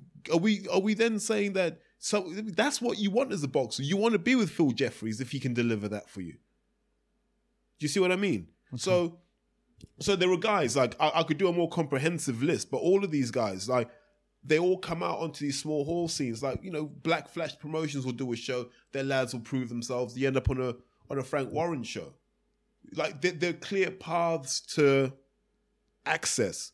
And I'm just saying that other promoters don't seem to be having that, considering the amount of noise they make. Okay, uh, Lead Right asks, what makes what makes Warren the best at uncovering relatively unheralded prospects and building them? Um, E.g., Yarde, Bowen, and Dubois. Um, This has been a common. This has been a common trait that we've associated with him for uh, probably a couple of okay, years now. Okay, so so he- so here's my answer to Riku. One, everyone knew about Yarde. It was just about whether you're willing to take that risk. Uh, the, every risk, the risk being can he translate it into the pros? So so we'll go we'll go we'll go through the two that I know best, and that will it will make more sense. Anthony Yarde used to train in the TKO gym, right? So Frank Warren used to generally have his fighters in one or two gyms. I think Johnny Eames had the TKO. I get my names wrong, and the Bowers had Peacock. They weren't that far from each other, but it was good to spread them out. Anthony Yarde, Tunde, Ohara, Little Junior, Big Junior, they all used to train out of there. So when Ohara went to spa at the Sims gym and he was putting hands on everyone, they were like, right, we might want to sign this guy for Matchroom. Cool. They all said, what about this Yarde kid? And I don't know who who the guys at Matchroom phoned for an opinion, but clearly that deal didn't happen. Frank was like, I'll have him. Because they'd seen him spar guys at Oval McKenzie. So he wasn't a secret and it wasn't really a gamble. If you knew what you were looking for, it wasn't a gamble because Yarde was slapping people about. Dubois was slapping people about inspiring. He wasn't a secret either. It was just a question of when Dubois gets signed to a big name promoter, not if. The ones you're looking at are more these guys like Archie Sharp. Where do they come from? How do they get their opportunity? The truth is, this is what Frank's good at. Frank talks to the right people, and his associates talk to the right people. You know, he has eyes and ears everywhere in the southeast. Frank knows, and because he's experienced enough, he knows what he's looking for. So that's what happens with Frank. Now, when Frank lets it be known to certain promoters, if you've got someone good, I'll sign him. That's why Mo Prior has his shows. We laugh at British Warriors, right? We laugh at the British Warriors thing. But look look at how many guys from the British Warriors setup go on to be televised. We'll talk about how who's made it from the small hall. You know what? Chris Kongo's on that fringe of being televised, and on he deserves to be televised. Andre Sterling's done it. Daryl Williams has done it. These guys have done it. You know, where Daryl's fought for a British title, and Daryl was on the small hall scene. So this has happened. You know, let's I think it's worth reiterating that. But no, more importantly, Frank gets it. Hearn's not focused on that. Hearn is, and I think let's go back to an IFL interview where Hearn said, I'm only really interested in doing big events. That's what he said. He's only interested in fighters that can be pay per view stars in the future. Whereas Frank is more like, I like talent that will give me good, entertaining fights. Second question from Lead Right is the matchroom media sorry is the mainstream media biased towards matchroom and it's stable? If so what are the ramifications? Um i think matchroom are just better at engaging. They're more proactive. They get their name out. They make enough noise that matchroom is all you hear. If there, anyone who on instagram will know this. Look at how many anthony joshua accounts there are. And they're all like aj boxing AJ Boxing 1, AJ Boxing 23, AJ Boxing's fans, AJ Boxing, uh, AJ Boxing Future, AJ Boxing Horse, AJ Boxing Ostrich. There's like there are hundreds of these accounts, and all they do is put out Joshua related propaganda. Like, I, I, I remember saying, I can't remember who I said this to. I said, by the time of the rematch, we will find it incredulous that Anthony Joshua lost that fight to Ruiz. That's how hard they're pushing this. Uh, I think it's also to do with the fact that in the media and amongst the wider sort of public, we crave a centralized competition that makes that makes sense. Like boxing is so fragmented that it it turns uh, casual fans off. It it turns away, you know, it, those people, there's people that don't like boxing. There's people that could like boxing if they just understood what was going on. and the landscape is so fractured that it actually inhibits people to be able to easily access it. If you're if you're a football if you're a fringe football fan, somebody says to you, right, you've got the Premier League and that's in this country. you've got La Liga, that's in Spain. And they can understand based on geography what you know what there is. And you can add on different competitions in addition to that. But with boxing, it's like, okay, what's going on in boxing? Who's the best? you know, what are they fighting in? What do the fights mean? And it's really, really difficult. I mean, one of the reasons that uh, um, when we started this podcast in the first place, um, and a line that we still adopt now is making boxing accessible. And you can't help but every podcast you end up talking about the the current politics of boxing. But if someone turned on one of these podcasts for the first time, trying to access boxing, you'd be mentioning names that no one's known before. You'd be reviewing fights and not giving a context as to where they sit in the um, you know, analogs of history or whatever, because you can't. Every, the, the, each each fight is a the only, the only way that boxing makes sense is if you zoom far enough out and you finally see some sort of pattern emerge. But it just doesn't make so. It makes going back to the matchroom thing. It makes sense if the media close in on matchroom because because they are the one of the or if the biggest boxing setup in the UK. It makes it would make sense if the media thought, okay, we're going to pump it into you because they are the closest thing that boxing has to something along the lines of a UFC, an amalgamated force that can come together that things can make sense with, even if it still doesn't make sense. Uh, look, I guess it's why, and it's not perfect, but it's workable. It's why I like British title fights because that that's your closest opportunity to getting two relatively well matched guys fighting for a meaningful title. Right? Without having to go through politics. Because it's just like, right, we want this fight to happen, we're going to put it out to purse bids. And sometimes you swerve, sometimes you don't. With the world titles, it's just a money game. And that's what turns fans off. There also the lack of a natural season. There's no natural season and there are no natural high points. Football, we know in the next four weeks is preseason friendlies and transfer news, right? Mm. We hmm. gear ourselves up for that. Then we get the first six weeks of the season where it's just a shitload of games and a bit of Champions League. We know that's coming. Then we get to December. We know it's a Christmas. We know all the key high points in a football season. Same with rugby, same with cricket. Because it's set out and it's structured. Yeah. Whereas boxing, anything can happen at any moment. Yeah. And there's no there's no control, there's no rhyme, there's no reason. It's just wow. This is crazy. Depending on what he did and who he spoke to or whatever, Dubois' whole career could be kneecapped tomorrow by all the people managing him. I'm not saying it well, will no. be. All the people managing Joyce, wowzers. How many people eat off Joe Joyce's check? Did you see how many people were there in the ring with him? Did it beat? Did it beat AJ's entourage? Well, no, AJ's entourage, I imagine, are more like you know hungry ducklings, just looking for you know sh- these little shreds of the worm. This was like you had you had Richard Schaefer there, you had Adam Booth there, you had Sam Jones and Adam Morley there. I'm like, how many people is Joe Joyce paying? And Al Haymon's in the back of this as well. So I'm like, how many people are you paying? Jesus.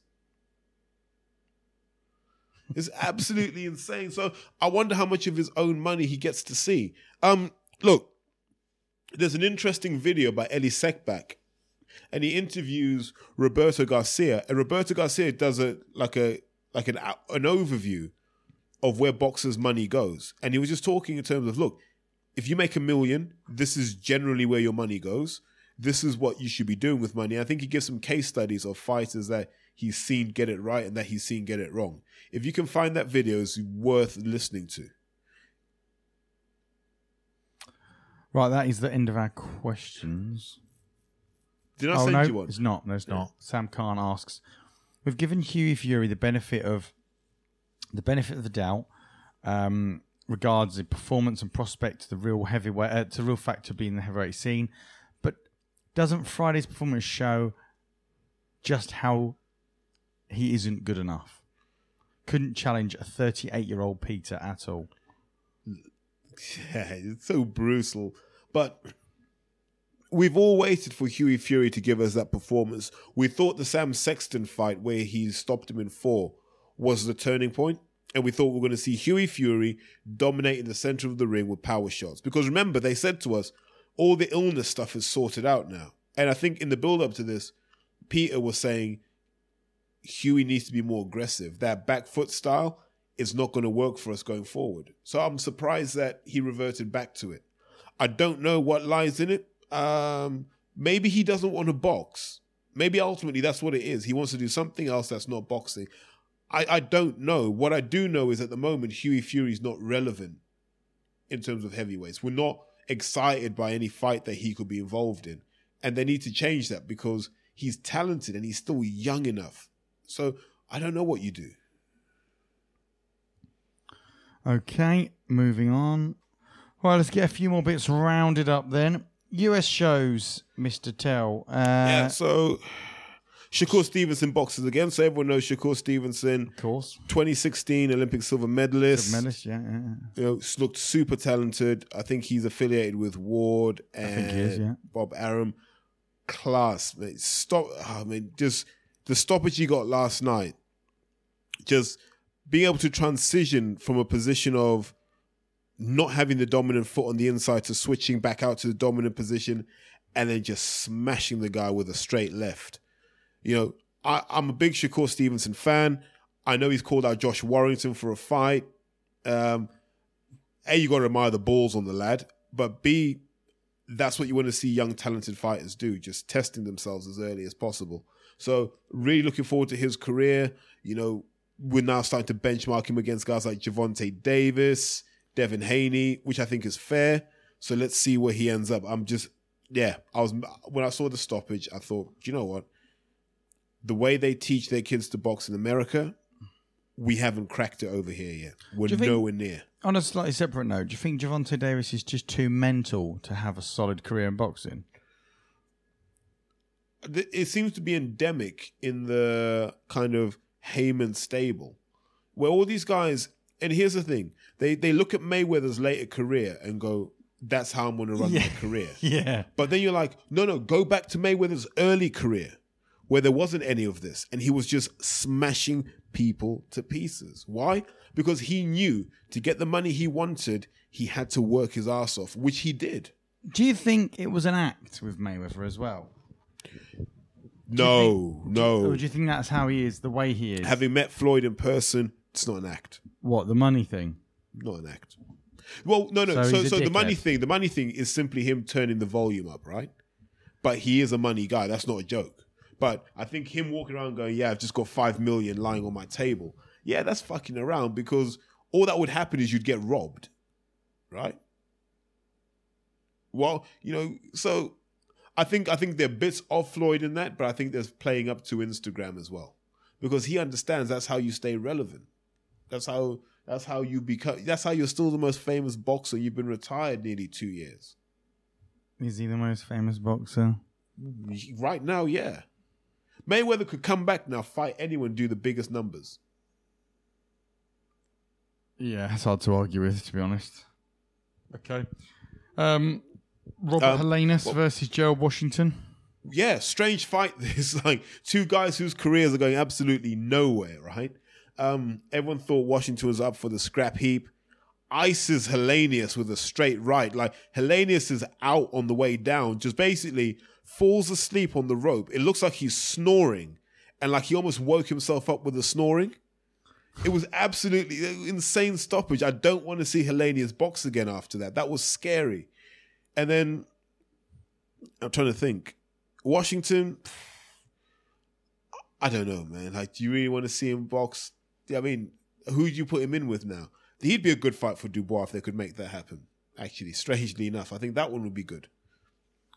Uh, then who else for? Well, Well, this is the thing. Up to this point, I've been a bit sort of a bit disengaged because this is what I've been waiting for. The big dog. Boxing The royalty. Boxing royalty, indeed. Prince Charles Martin. Charles Mine. I would have no aversion to Charles Martin fighting for a world title. None. And I, Fuck off. and there's He's no terrible. There's no logic. There's no reason behind it. There's nothing intelligent I can Does say he to have to justify turn up with a crown on again and spray on shorts? Um, he just has to turn up. There's something about watching Charles Martin box because he's never in a rush. Like it, it's all like it's in slow motion, and it's all a bit like he learnt to box on YouTube. There's all of these things that are wrong about Charles Martin, but it all works because he seems to hurt people when he hits them.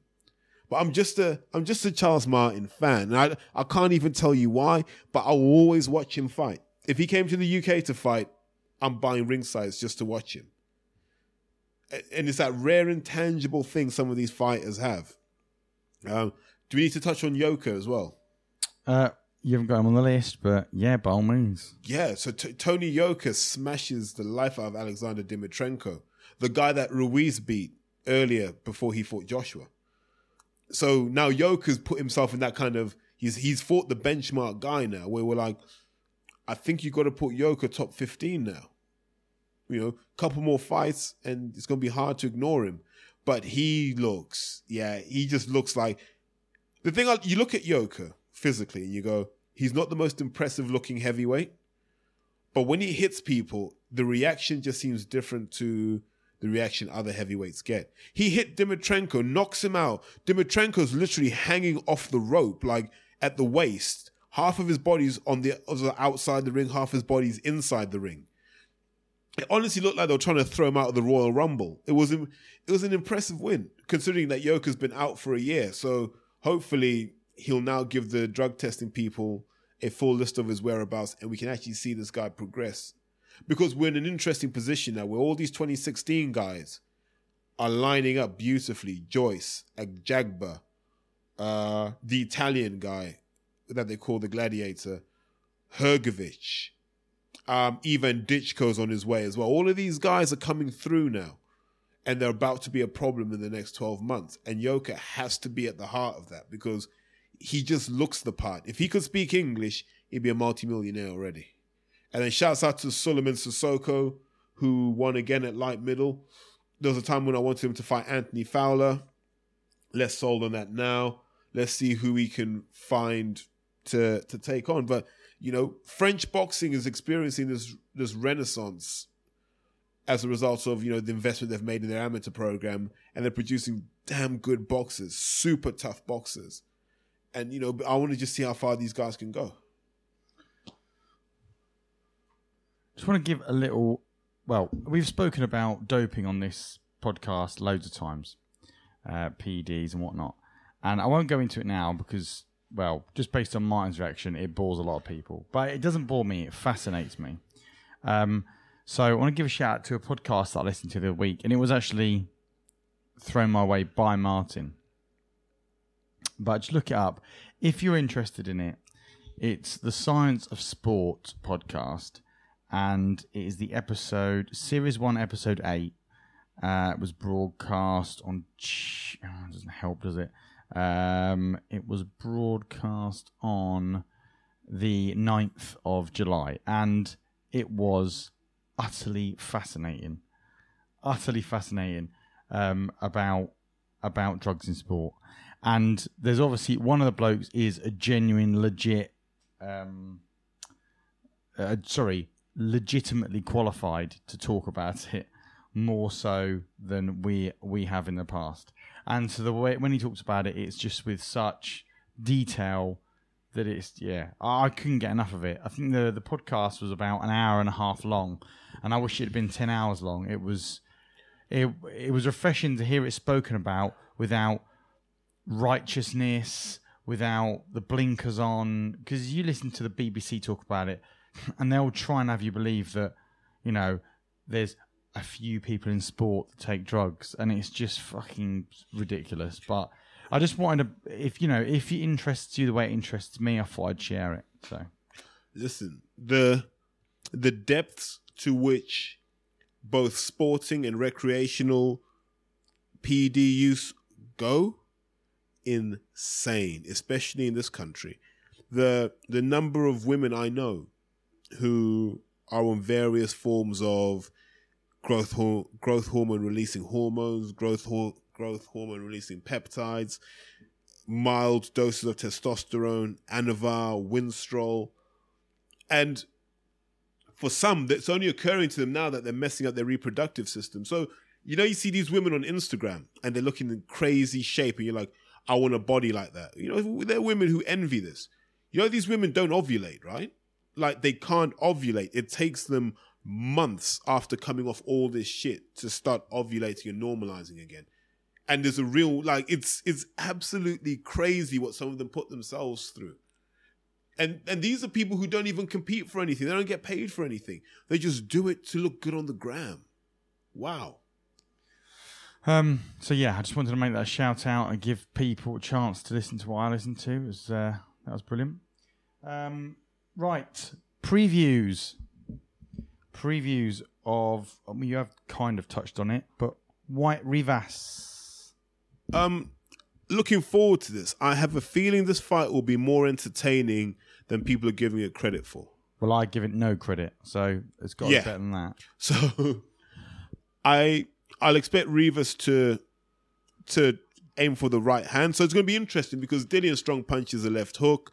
Rivas's strong punch is the right hand. Tends to be quite disciplined when defending right hands. So it will be good. And you know, Rivas isn't a big man, but he's he's in he's in that kind of shape that tells you that he probably carries the same muscle mass as most of his opponents. Dillian for me, I'm a big Dillian Whyte fan. I think I think what he's done in his career has been absolutely brilliant. You see the work he does with Mark Tibbs, punch velocities up. He he's hitting incredibly hard. And you can see that the way he just talks his whole body into it. So I really want Dillian to win, but I also want to be entertained in the fight. So I, I'm I'm buzzing for this fight actually, and I know people have slated it and made fun of the ticket sales. I don't understand why you wouldn't go and watch this. I think in successive weekends, we've had the two best cards in Britain for a long time. So I think we should rejoice in that, and you know we should just smile and say, look, sometimes we get it right. Okay, um, Azeez versus Duffield. Ah, ah, man, it's a tough one. I like both guys. Dan, Dan's obviously closer to me. You know, another guy we shone lights on in this podcast before people knew who he was. That was like May 2016. Stopped clock and all that. But no, Dan, Dan, Dan's a top guy. I, I can see how Dan Azeez wins, but he has to. For me, Dan has to unlock that performance from in his mind. It's one of the messages I've sent to him. Well, I've just said you need to believe you are the best light heavyweight in the world for the next seven or six days now, because that's what it's going to take for you to win this. If he can just remember the fight has to happen in the middle of the ring, he'll give Charlie all kinds of problems. For Charlie Duffield to win, he just needs to be backing Dan Azeez onto the ropes and then let those combinations fly.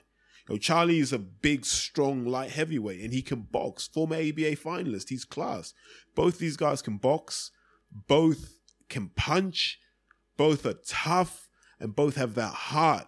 They, Dan's not going to give up. Charlie's not going to give up. And I'm looking forward to it. I'd like Dan to win because I think it opens up opportunities but I can also see how Charlie could win, you know.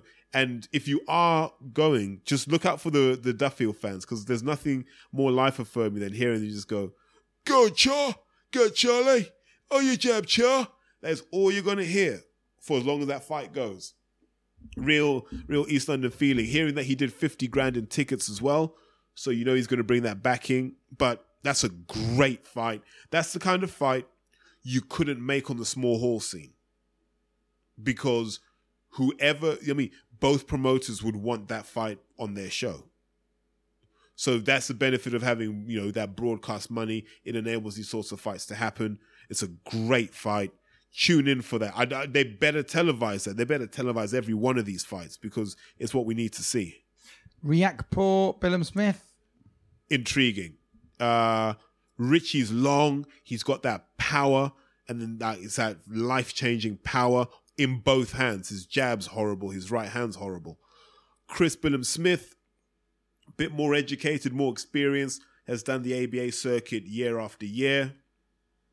You know, he's a class operator, came to prominence being one of the chief sparring partners for David Haye and George Groves. So he's definitely a McGuigan disciple. Shane loves him. Goes really well to the body, developing his head movement and defense. So he's got that coming. For me, it's about who can extract the performance on the night. I I can see Chris chopping Richie down with the body attack, but I can also see Richie putting the hurting on Chris with the straight shots. So intriguing matchup. I'm not going to say it's a 50-50 because I don't believe it is, but it's a fight you want to see. These are the fights you want to see prospects going at it. Allen Price. how good is Dave really? How good is Dave really? That's how I describe that one. You know, this this this mythical Price right hand. We haven't seen it for years. That Dave Allen liver shot. Can we see another one of those? It's it's a it's Does, a uh, it- does, if either wins, what does that mean though? they'll fight for the British, or they'll be mandated to fight for the British, which would be interesting. Yeah, I mean, nice to see one of them. I think, yeah, I think, yeah, I agree with that. Thinking out loud there, I agree with the. F- I, I, I like. I'd like to see one of them become British champion. Well, Is they'd have to get past Daniel Dubois to do so, but all right. Yeah. Well, we can. We, everyone's got to have dreams. Yeah, but no, that that'll be a be, it'll be an intriguing fight. You know, are the price stamina issues real? You know, can David Price stretch it long enough to give Dave Allen a few doubts? I don't know. I can't see how Dave loses this, but then again, we I think we've been there before with Dave, so we'll see what the performance is. Chisora versus Spiltska. Um, so Chisora versus Arthur, Arthur Spilska. Remember when Wilder knocked out Spilska? Spilka, sorry, not Spilska, Spilka, and just left. Apparently, he shot himself. Just left him. I th- we thought he was dead. And now Derek gets a chance to to kick the corpse, as as you know, as I like to put it. It's two guys who there's probably no forward momentum in either career, but if they really want to stand and trade, they could give us a hell of a fight the we saw against Gashi that Chisora isn't really fond of southpaws, and Spilka's a southpaw, so I don't know. But Spilka can be quite attacking, which kind of lends itself to Chisora's wild swinging style. So we'll see. Um, it could be a good fight. It could be an absolute turkey, which actually tells you nothing. Sorry, I don't know why I said that. Well, it's time for you to go full Terry mode. Any other business? Dum, dum, dum, dum, dum, dum, dum. The little Um, Guinness advert with the horses galloping on along with the dum, dum, dum, with the waves. Dum, dum, dum, Right. dum, dum, dum, dum, dum, dum, dum. Tick, follow, talk, follow, tick, follow, talk. Oh, yeah. I'm going to make this my last ever podcast. What? Yeah.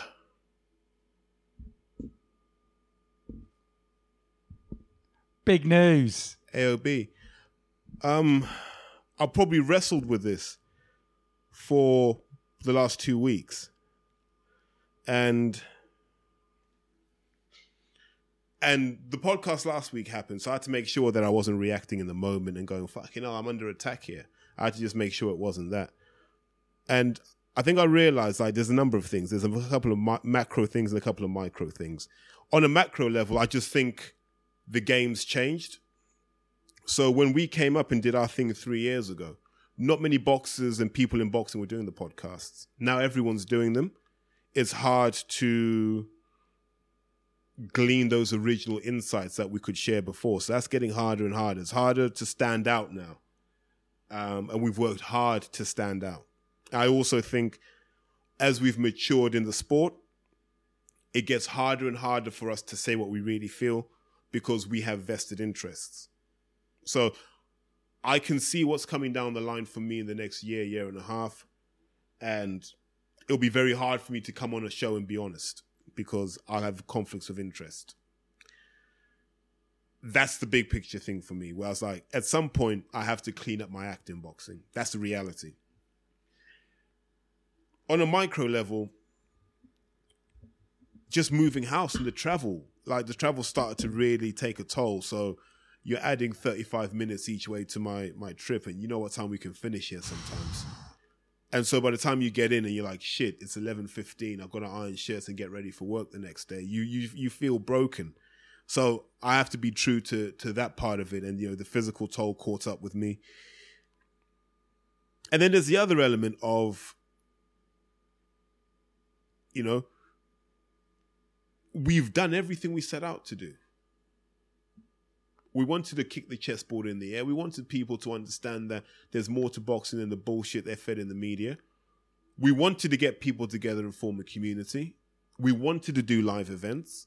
We wanted to go to Manchester and do Groves U. we made memories and we helped people become friends and we brought them all together as a three. And I think we're in the position podcast wise where it doesn't need me anymore. You guys are, I mean, you guys are flying anyway. And that's probably how I feel. It's it's hard, man. I can't even look at you saying it because I'm like,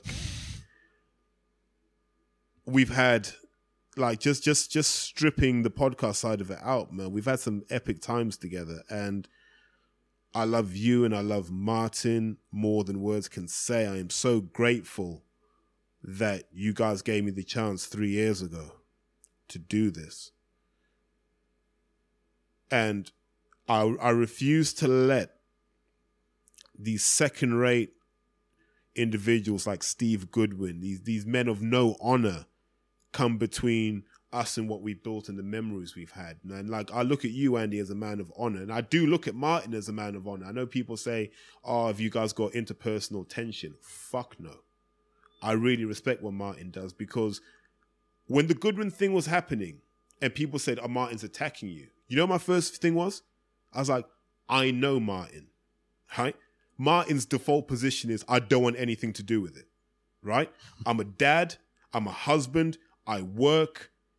I've got enough going on in my life. I don't need you in my ear, Steve. I don't need you in my ear, Terry. That's that's why I didn't that's why I didn't take it to heart too much. Because I was like, Martin's just like, he's like fucking just you lot just fucking leave me alone. So when people say he's a person, no, I love Martin. Genuinely do. Like a lot of listeners don't see what goes on behind the scenes. So love the guy. He's a great man. Like you, you're a great man. I've loved Michaela, Ash, Erica, the other sister who's attractive, but I've never even asked her name because I know you get protective. you know, Kimberly. Kimberly. There, I, I knew it began with a K. She's still with that waiter-looking guy. Uh, I don't know. I mean, I think the person you're referring to, she's still with, but Okay, cool. No, so I, I have, and I've I've loved it. I've loved the times we've Harvey. had at your call. don't forget the Rest in peace, Harvey. I'm just looking at him now. You know, There's a picture on the wall. the people you meet. Look, Rob Martin, Matt Skelton, Craig Scott, Richie, uh, Richie Gray. Shouts out to Richie, a, a guy who I think has a massive future in boxing media. And I know Andy can just see my eyes closed. I'm trying to remember as many people who have really touched my life. There are loads, like I've said, Rob Martin already. Riku, Jesus Christ, Riku, Porky. These are guys that there's a podcast and there's a real world, and they're friends in the real world too. Brooke, uh, Mad Welsh Lauren. All these people, you know, and there are loads of names I'm missing out on right now. Danny Watley, um, Dan Glozier, Daniel Smith, all of these guys. I'm going to run out of names. So if you if your name's not on here, I apologize. And one of the people I have to Dave thank, McGinley. Dave McGinley. Yes, love Dave. But the person I have to thank the most, and this is the person who's listened to every one of these podcasts. She's listened to more than I have, and she listened to the ones before I joined. Is Winnie. My improvement at doing this is eighty percent down to her. So I'm really grateful for her, and you know, she's she's kept me going. I she's going to hear this for the first time and go, "What the fuck? Why the fuck didn't you tell me?" But I've loved every minute of doing this, and I think back to my time at Double Jab. This is about three years ago. I never got a chance to leave on top. I never got a chance to leave when the fans still wanted more. This is the first time in ages I have a chance to go, do you know what? I've done what I set out to do. I can now step down and people will remember that he was halfway decent at this thing. Uh, I mean, you are on the New Age Boxing podcast. Remember that. I don't think anyone's going to think we're half decent, no matter how good you are. the product drags you down. Nah. Nah, come on, man. Mate, you know what? This thing we've built, I can't wait until where it shows five years down the line and people go, We used to listen to your podcast, and because of what you guys did, we went off and did our own thing. That's the bit I'm waiting for. because I know that there are people out there. Actually, quick shout out to young Ellis Cummings as well, young boxer out of Wales that no one will probably know, but he will speak every week when we talk boxing. And Jesus Christ, the kid's talented, can box, He's about to become a lawyer. The guy's really building a life for himself, and that's what this podcast is about. It's about that personal progression. So, massive shout out to you, Ellis, man. When you're in London, we're definitely going to catch up.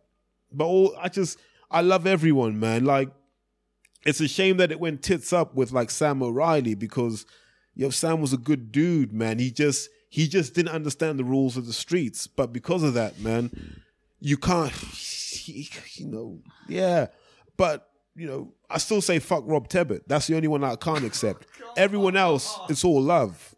You know, even Paul Hindley. I'll apologize now to Paul Hindley. I was I was I was out of line with Paul Hindley and I can I can accept that. You know, like Tebbit deserved it more than Hindley did. But shout out to all those guys. Porky, Dennis Hobson, man. You know, I know Martin gave Hobson a hard time, but Den's been a good role model in the sport for me. And I'm glad that I know Dennis Hobson. And I think whatever I do in the future in boxing, Dennis will be part of it. I've got so much respect for the man. He's been really good to me. And even though we have our backs and forths, man, and we're butting heads at the moment, Steve Goodwin, because in these three years, Steve and I have had some great times. I like to feel that the stuff Steve and I have spoken about is true. I've warned him about certain fighters, it's come true. I've told him certain fighters will surprise him, it's come true. We're falling out now over minor things, but in the years to come, this is nothing. So even Steve, man, you know, when you're when you're in the entertainment game, you take a few risks and people take it personally. But ultimately, at the end of the day, we all got to see each other as men and then it's about what that energy is when you meet up as men. But I can't I can't stress how grateful I am for all the people that have listened from when it was 234 people to what it is now. Man, I thank God. 235. I thank God for for what we were able to build collectively because none of us saw it coming. Well, uh, you didn't warn me about that information, so I'm a bit shell shocked. I've spent a I've spent this whole podcast going, do I really want to do it? Do I really want to do it? Because you you know, a lot of times you can sit here and it feels really good and you're enjoying yourself. But I know there'll come a point when we all look at each other and go, I don't want to do this anymore. Because look, no, And that you didn't realise that it is possible for us to do. Okay, we don't want to do it anymore. That's it. You don't have to throw your hat in at them like in the anticipation of that feeling because it's not like you have But, a year yeah. renewed contract. but but it, it's it's it's all these small things and they add up after a while. Like you know, you're you're you're in the nascent stages of a relationship that you hope will last for the next few years. You'd like a Sunday free. You know, the Martin would like a Sunday years, free. Yeah. she'll be McKenna will be delighted that. No, I no, hope no, for it to last a few years. Oh no, but, but it, it's it's all these things. It, it it'll be nice to have Sundays back where I'm not under pressure to have watched everything that's happened in boxing Yeah. and these sorts of things. I don't think people realize Yeah. what this does to you. I, no, I, I, I, I take your point. You live. Uh, I didn't realize it was that much of a of Yeah. a strain on you in terms of traveling, and that just reflects on you because you've never ever once made it anyone else's problem that you travel. You know, just to sort of let everyone know that not once have I or Martin picked up Terry and he's gone, this fucking traveling man does my head in or anything like that. It's always, it's uh, we all do our part and we've always wanted to do our part. And I think that's the most, that's the most important thing to to say for you here. Like at the mo- if the the moment it becomes a chore, it's not worth doing because there is nothing left in it other than the joy of it. And if the joy if the joy is being sapped by the drudgery, I mean, you you you mentioned yourself like getting through the door at stupid o'clock. I can't. That would be a, a pain in the bum for, uh, for for anyone. Like for me, You know the latest I've ever got home from doing this? Gone. Twelve twenty. It doesn't surprise me actually because some days, you know, especially when we've recorded late, we'll be recording until like what half past nine, something like that. Yeah, and then you get on a train, and then they tell you there's problems in Watford, and you just sat on this train, and you're like, "I'll do it all again next week." Yeah, and and it's like the same. I mean, Martin has to leave his family, his wife, and his family of ten thousand children, um, and he, and and uh, and I'm sometimes up until stupid o'clock, Editing. like it, fixing this podcast, and then putting it out online. I've got people on Twitter going, "When's the podcast out?" Half past eleven, and I'm still uploading it, knowing that I have to get off of work at half past five. Yeah. Look, but we do it because we love it, and there's no one element of. Um, there isn't an element of complaint there. Like I totally understand when people are asking for it to come out because you guys give us your attention. You listen to podcasts and you, I, I like to think, enjoy what we what we put out there, and and that's the way we love it. And, And- so I I I I I'm still a bit shell shocked if I'm honest, but I'm also I'm also gutted. But but here's the thing. I don't. I, th- I think people sometimes this, is, this isn't appreciated. We've had very clear principles, and principle number one is we do it in person wherever possible. Like I've I've come off a plane, and Martin's picked me up from the airport to come and do the podcast. Right. I think the last one we did by phone was when I was just in Italy, and there was no way I was going to make it. yeah. Yeah, the the Italian brandy incident. you know, so we all, we've had that principle. You, Andy, have been adamant the audio quality cannot be shit. So we can't do it remotely. Like we can't just get like a like a dictaphone and record ourselves talking. So there's always been that. We've always had these things, and you know, Martin sets that standard of we can't come in here half cocked with the knowledge. We've got to make sure we're on top of our shit. We've we've all kind of brought these values. in. Somehow I've got under that radar. It's your audio knowledge. but no, essentially, mate, we've all done this and we've taken it to another place. And I know people won't admit it. It was guys like us that told, well, not even told, but we showed guys like Frampton that it's cool to do this. Guys like Tris Dixon that it's cool to do this because these three years ago these guys were laughing at podcasts. BBC weren't was doing a- laughing at podcasts. Yeah, BBC weren't doing a podcast. I mean, Buncey had some half-baked fucking rubbish podcast. Yeah. Uh, sh- I don't know if it was before or after. It was around the It was the time. ESPN one, wasn't it? Yeah, with um, the Welsh boxer. Barry Jones. Yeah, that's it. Uh, Yeah. Barry Jones was on it, and they used to do But it was just fictional recreations of fights or whatever. Of, or not recreations, but fictional creations of, of old fights where they, you know, stuff. I mean, it was it was garbage. Hence the reason it stopped. And then, uh, but now they they do the BBC podcast. yeah, we brought that reality to it where we said, nah, not only are we going to talk about boxing, we're going to give you a window into who we are as people. We've we've done a lot whereby now other people will come through and hopefully they will elevate it and I can listen and go, Jesus, you guys are taking it to a new place. And I like to feel we did it without being trolling. That's what the Mm, important thing for me. And I tell you why I say this, Andy. I go to shows. I'm in gyms. I'm around people in boxing. No one has ever had an issue with us. No one. No one has ever pulled me up and said, mate, that shit you were talking the other day. No one, because Apart from when, uh, what was his name at the live show? Spider. Craig. But Craig's a good friend, right? Craig is a He did ask a question. He didn't. He Yeah. said, "Do you think what you do, guys do is trolling?" Craig, Craig's a good friend, and he understands the role of this in helping people get over. Look, like so, Craig Craig is trained. I know he's trained by Peter Sims, but there's a guy called Donald Smith who helps him as well. And it took a while for Donald to understand what this model is.